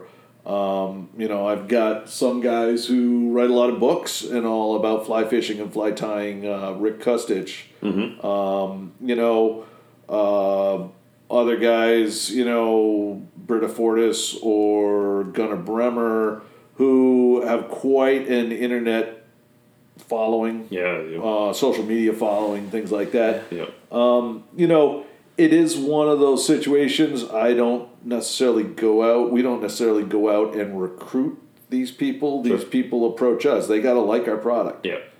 Well, I see so much of that. On, you see so much of that now on in, Instagram. Like people are just starting out and they're tagging all these companies, Simms and HM. I see a bunch of people tagging HMH. and- Yeah, we see them. Too.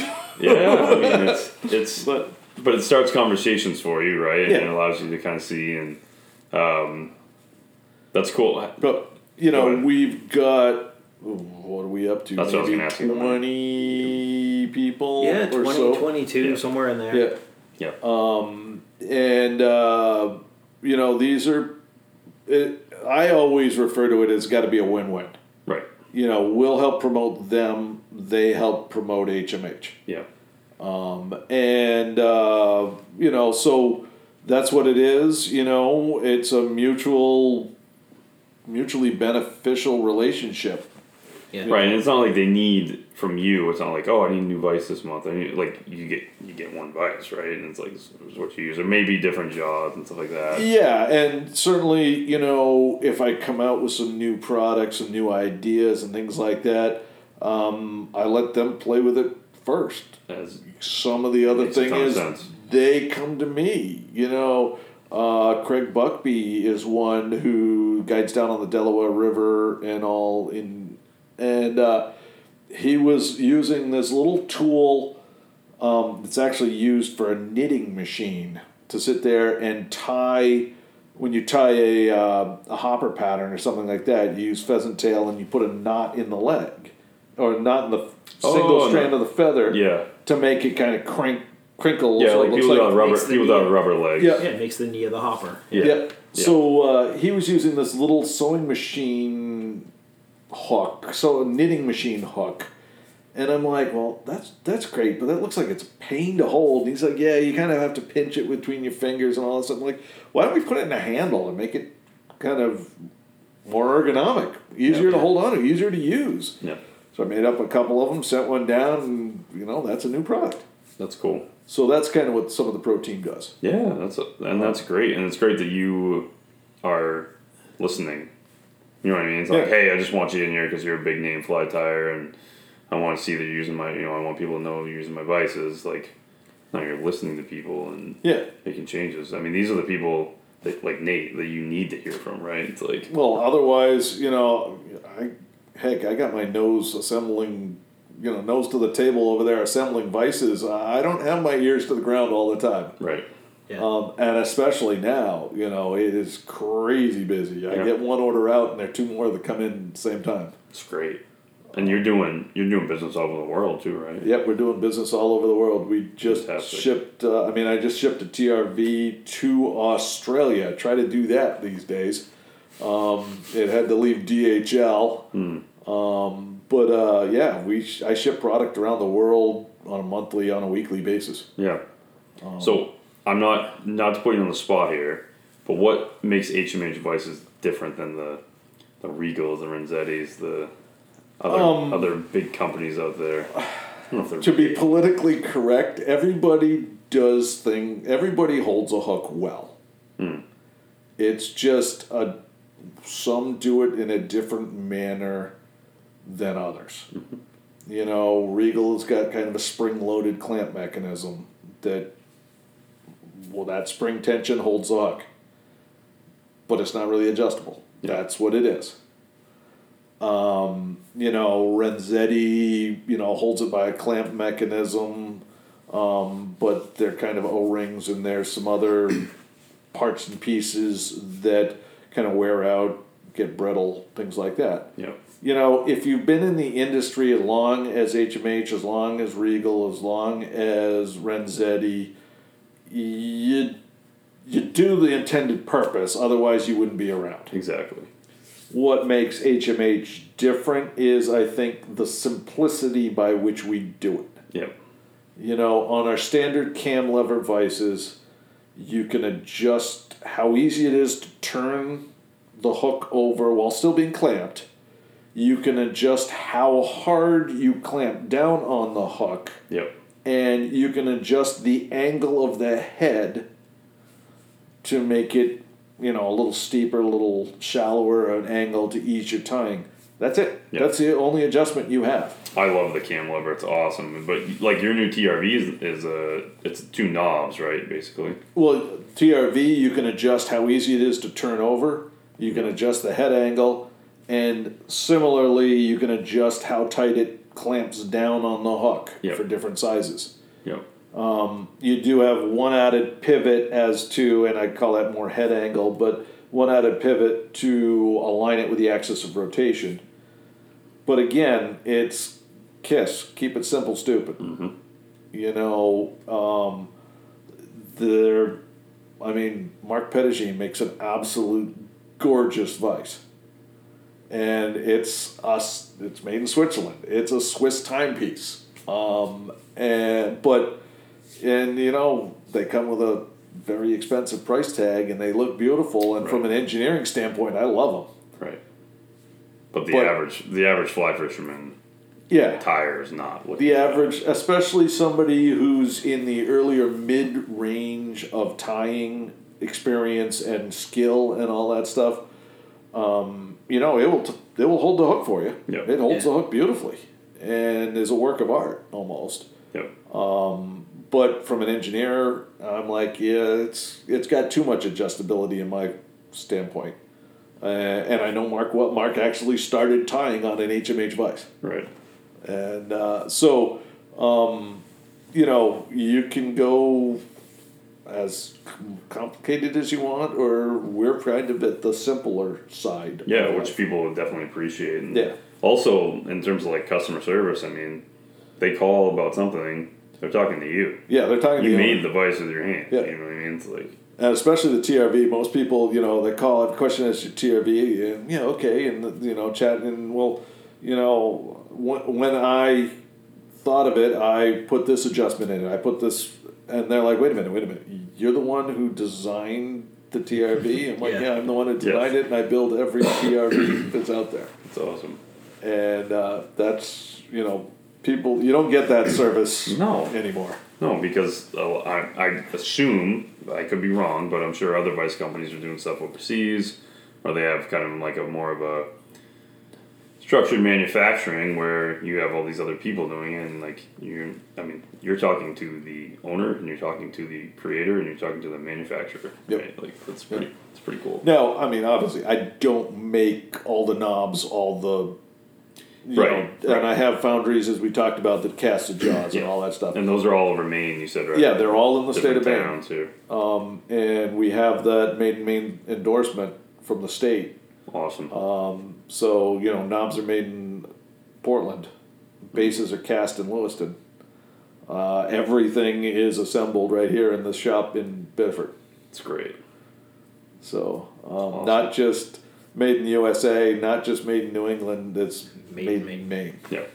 Which is what we love as Mainers, don't we? There, there was a meme going around uh, Facebook or something like that. Made in Maine products don't get stuck in containers waiting to be unloaded. Oh, that's a good point. that's a good point. They're right here and they're ready to go. And you know, I think I think for people listening, like if you don't have an HMH device and you're pretty serious about tying, I mean, it's not a bad price standpoint. I mean, it's it's right around the same as all the others, and maybe even a little bit less. At least you know, at least go try out the lower mid price mid price product. And I mean, I can tell you that I'm, I love mine. Like it's such a difference. And I'm not I'm not a serious fly tyer. I tie flies for myself and for my clients, and that's it. I don't sell any nothing. And for me, it's it's for someone who doesn't tie like Nate, right? Like a couple dozen a day, if not more, sometimes, right? Yeah. And for me, it's just like there's just this added comfort with it. My hook's never fallen out. It just fits ergonomically and stuff. And I think, but what's crazy about it, to be very brutally honest with you, I think like eighty percent of why I love it is just freaking Maine right here. Like, I just love it. Like, I am just a proud Maine guy. I am, and I love the idea. That's idea. really that. what drew me to them too. Was the fact that they're made in Maine and their you know their quality. It's legit, man. We, the world, the, not to go off on a tangent, but the world needs more of like stuff being made in their community and, Correct. and Yeah. the world being community based. And I think, I think that gets. I mean, I live in Saco, and I feel like I don't know anybody in Saco, and it's not a huge city by any means, but it's like that sense of community is kind of gone, and I think that's why I'm drawn to things like this, where it's like, man, it's made here. This is made by people here. Like it's helping support our economy here. It's Well, it's the ultimate. and that's when in 2015 we did have we had our stripping baskets made overseas. Um, in the past, we had had the Solstice Vise made overseas, um, and I was like, "No, bring it back." Yeah. And yes, I haven't found a stitcher to make my stripping baskets here in Maine, Yeah. but that's not one of the main main products Yeah. you know, w- would I like to get Flowfold or something like that to stitch that? Heck yeah. Yeah. I would love that. If you're listening. But uh, they're another, you know, Maine Outdoor Brands Yeah. company because we're part of the Maine Outdoor Brands group. Sure. But uh, um, but that was one of the things I did was you know when I was in the firefighting industry, we were getting stuff from around the world, and uh, in a way, with all the crisis of container ships and all that stuff, thank God I'm not in that industry right now. yeah, that's crazy. But um, I would be buying aluminum forgings from Taiwan, and I had to order them 90 days before we would ever need them to be in the machine shop Yeah. because it would take them 30 days to make them, Right. then 30 days shipping, and then that 30 other days would be your buffer, and we'd miss it. Well, See, I, I think it. that's what's lost upon people is that they think doing stuff overseas, it's like, all right, it's better from a price point. I can have a higher profit margin. But like that convenience also of like, you can call somebody up in Lewiston. You can go Yeah. drive and see somebody up in Lewiston and say, hey, what's going on? Or hey, you know, I really need this. And it's like, you just have that better connection with them. You know, it's not just some random place across the world. Right. And, uh, you know, even the stripping baskets, when they were made in China, you know, we would have to bring in, you know, a thousand stripping baskets at a time. Exactly. That's a lot of money. And then there were brokerage fees to bring it in. Right. And by the time push came to shove, it was like, oh, I could pay 50 cents, a dollar more to have them stitched in the United States by a small company down in Arkansas who I need a 100 of them. I call them up and they're like, yeah, we'll ship you a 100 in three weeks. Now I don't have to tie up all that money. Right. Now I got a quicker response time, so it's a win-win. Yeah. Exactly. You know? Exactly. And and like you said, I mean, a dollar more, fifty cents more. I mean, Yeah. It's not. It's not keeping food off your table. You know what I mean? So That's great. Good for you. Now they're marked made in USA. Yeah. Yeah. Man, we need so much more of that. And I mean, I, I, again, tangents here, but you walk into Walmart and you get on the, you know, the kitchen aisle, and there's nine different strainers for spaghetti, and you're like, why? Yeah. And half that stuff's gonna end up in a landfill and be something that doesn't decompose and bad for the world anyway. It's like And there's not- just so much not crap, that- man. Not to bash the logos on each one of the three of our shirts Mm-hmm. here, but try to find a shirt that's not made overseas. 100%. Yeah. Can't do it. Yeah, yeah. Man, we got to get back to that. And I think people like. I'll, here's my point. I'd pay eighty dollars more for a vise that's made in Maine than one that's made somewhere else that I don't really know. You know, just that part of it to me draws me in, Yeah. and I think that's Well, important for people. I think it's important for people Yeah. though. You know, it's like, and you're putting money right back in your local economy by shopping local, and it's huge. I mean, that's that's what makes us go around, and good for you though for standing by it though. You know what I mean? Because everybody can sit there and see dollar signs and Well, yeah, and Agreed. dollar signs over the course of the past five years. Yeah, it probably would have saved me money there yeah, uh, until a month and a half ago. And if I had a, you know, half of a container full of stripping Right. baskets sitting off the port of Los Angeles, yep, I would be Yeah. stuck. Yeah. exactly. Right Yep. now, they're. I actually, you know, it was I think November when things started getting messy and all that stuff. I called up the manufacturer in Arkansas and said, "Send me two hundred this time. Don't send me a hundred. Yep, They're sitting right over there, that's great. Yeah.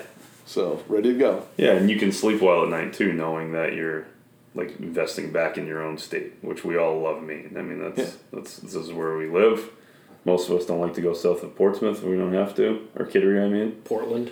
Portland. There you go. there you go. We're, we're lucky to get them to come down here to benefit. So we talked you into it today, but uh, yeah, it's just it's uh, it's just so great what you're doing, and and I I wish that more people would do it, and it would be so cool to have tons of different fly fishing stuff made here in Maine. That's but on the scale that you're selling on. You know what I mean? Like you're not just selling to Maine people; you're selling over the world, which is, I'm selling to the great. world.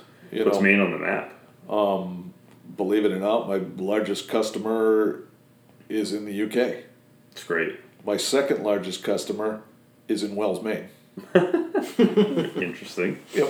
It's funny how that works. By far, the largest shop uh, that buys from me is Wells, Maine. Yeah. What is that shop? Uh, that's uh, Breton's Fly Shop, Ah, yeah. Yep. and you know Breton's Breton's sells all. He does a he's got a brick and mortar store, but he also has got a huge online presence That's right. and sells everywhere. That's right. So yeah, um, but you know HMH, you know those Maine guys, you know starting in you know York, Eldredge Brothers, moving up. You know Breton's has got HMH. Yep.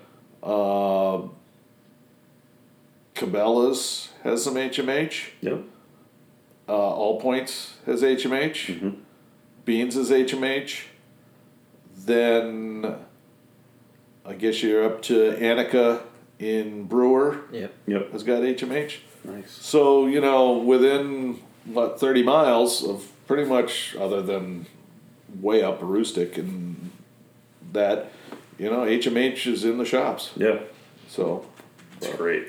It's just a, it's a nice thing to walk in and see that, and you know, it's just that Maine touch to it. And um, are you? Uh, I've seen that shows are starting to take off again a Yep. little bit. You got some scheduled shows you're gonna be at in Yep. definitely, um, you know, everything being equal, we'll be at the Marlborough Fly Fishing Show, which is what the second week, uh, second weekend of January. Um, and then we're diving into Edison, New Jersey, the largest fly fishing show in the world, and that's the last weekend in January. Um, and then those are the two hard and fast ones that we know about. Um, pondering, inter- uh, the uh, what IFTS International Fly Tying Trade Show, which is in Salt Lake City, Utah. Is it always in Salt Lake? No, this would be the first In year Den- it was. It used to be in Denver. Denver. That's right. Yeah. Yeah. Yeah. So that one's in March, and uh, we've been invited back to the British Fly Fishing Show. But I think just with the whole travel scenarios, we'll may pass this year. Hmm. But hopefully, we'll be back in 2023 there. Nice. Um, Then there's some other smaller shows, uh, New Hampshire show, um, possibly go back up to Brewer to their cabin fever reliever with the Penobscot Fly Fishing Group or Nice. club or whatever that is. yeah. So yeah, you know the world's getting back Coming into it. I'm so excited for some of these things to start back up. The fly tying classes or just going to some of those expos and shows again. And Yep. I had to throw this out there because you said it so many times earlier. But in 2010, I believe 2010, I hadn't been fly fishing too long at that point. You said the names Dave Whitlock and Lefty Kreh. Him, So those two and Kelly Galloup spoke at LL Bean at their fishing expo in the spring, and I had I had no idea who any of them were. and knowing now, I would have Yeah. been like Yeah. starstruck, and it's funny, right? But uh, when you were saying those names earlier, and you mentioned the Bean Expo, I, I thought that was going to Oh, throw that out there. That was so cool. I talked to Kelly Galloup for like 20 minutes. I had no idea who the guy was. no clue. None. None at all. That was cool. Um, Well, But- I mean, that's the cool thing about the fly fishing industry is those people are approachable. Well, they are. They're but just, they're you just know, guys who fish. we had in that collection of papers there was a letter from Dave Whitlock to Bill Hunter. So I called Dave Whitlock up, chatted with him. I'm like, "Why aren't you still with HMH?" And well, there were some things that transpired, and you know he's on to another vise and all that stuff. But you know these people, you know, they are approachable. Yeah. Yes. You know, um, uh, every time I go to the Penobscot Club uh, show in Brewer, you know, I sit down with Dave uh, Klausmeyer, editor of Fly Tyer Magazine. It's crazy. You know, it- it's what's cool. That's what's Yeah. cool about this. Yeah. It's very cool. So we're all, you know, we all put our pants on one leg at a time. Yeah, we do. And um, uh, any upcoming announcements or stuff you want to know about? Anything you can share, maybe not share, stuff to be on the horizon. to look out Um, for. I would only say, and I've been saying this for like two years, but I think we're finally getting close to releasing a left-handed TRV. Cool. Now, you know, people Is that don't. just for Nate? so I can tie with both hands. yeah, that's it. I forget your. I see you're ambidextrous with so many things. I can't remember what it is you do with which hand. I don't remember which one you fish with, which one you write with. I, I tie righty. You tie righty. You fish lefty. I fish both. I fish both hands.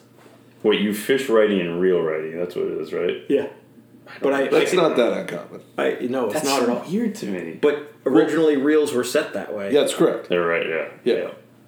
Um but uh, no, that was actually Never lost a fish because of it, right? No, There you go.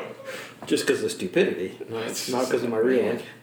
Well, I mean, that was one thing that I was really conscious about doing when I took the two-handed fly casting class at Beans with Craig Euchre, was making sure I taught myself, you know, how to cast with, you know, left hand down, but then also your more dominant right hand down, because Yes. actually that's what you're doing the majority of your work with on a two-handed cast. Yep. Um, no, I mean, I think everybody should learn how to cast with both hands. You know, there are envir- there's situations where it definitely comes in handy. Wear out one arm, switch to the other. Double your fishing time. It's a good point. It's a good point. It's not a bad idea for people either. And I, I think I've done some stuff lefty, but not just out of like curiosity. Can I do it? What do I cast like when I go opposite hand? or Well, whatever? I, I actually probably cast better left-handed because I pay attention to it. You know, it's muscle memory with your right hand. That's You have to point. think about it when you do it with your left hand. that's actually a very good point. Yep. That's a very good point. Um, So- well, that's great. Is there anything else you want to add? No, I mean, I, It's been great. Feels good to get back into the podcast and just talking to people. I'm glad I'm kind of the, the first one back. Yeah, yeah, the first one back, and we've been we've been God, we've been talking about this for like I don't know since I met you, probably almost two years ago at some fly tying and stuff. and Yeah. it's uh it's good to finally sit down, see the shop, and um, if people are looking for you, what's your website? certainly um, you know tyingvise.com is the retail sales website Yep. um, you know if you go to hmhvises.com that tends to forward you immediately to it um, but you can certainly email us at info at hmhvises.com um, in you know phone number it's 207 729 5200 Love it. and uh, you know We're on Instagram. Instagram, Instagram and Facebook. Nate's, yep, Nate's- Facebook Messenger. If Nate's Nate very can't- active on there. Yeah, if Nate can't answer the question, he'll forward it on to me. Yeah. Um, I, I can't imagine how many people that I, that others follow just from following HMH because you do such a good job posting on other people who are tying, whether it's just like a pro staff person or like a random person just tags HMH. You know, it's Yeah. such a cool networking tool to have, and doing a good job with it. Keep it up. Trying my best. Trying Pretty good. That's great. Well, and Awesome. also also you can visit local fly shops, and then uh, Jon and Nate, you know, you're gonna go to the shows too. Oh yeah. Yeah, so these guys will be there, and go chat them up, go talk about it, go share main stories. They love.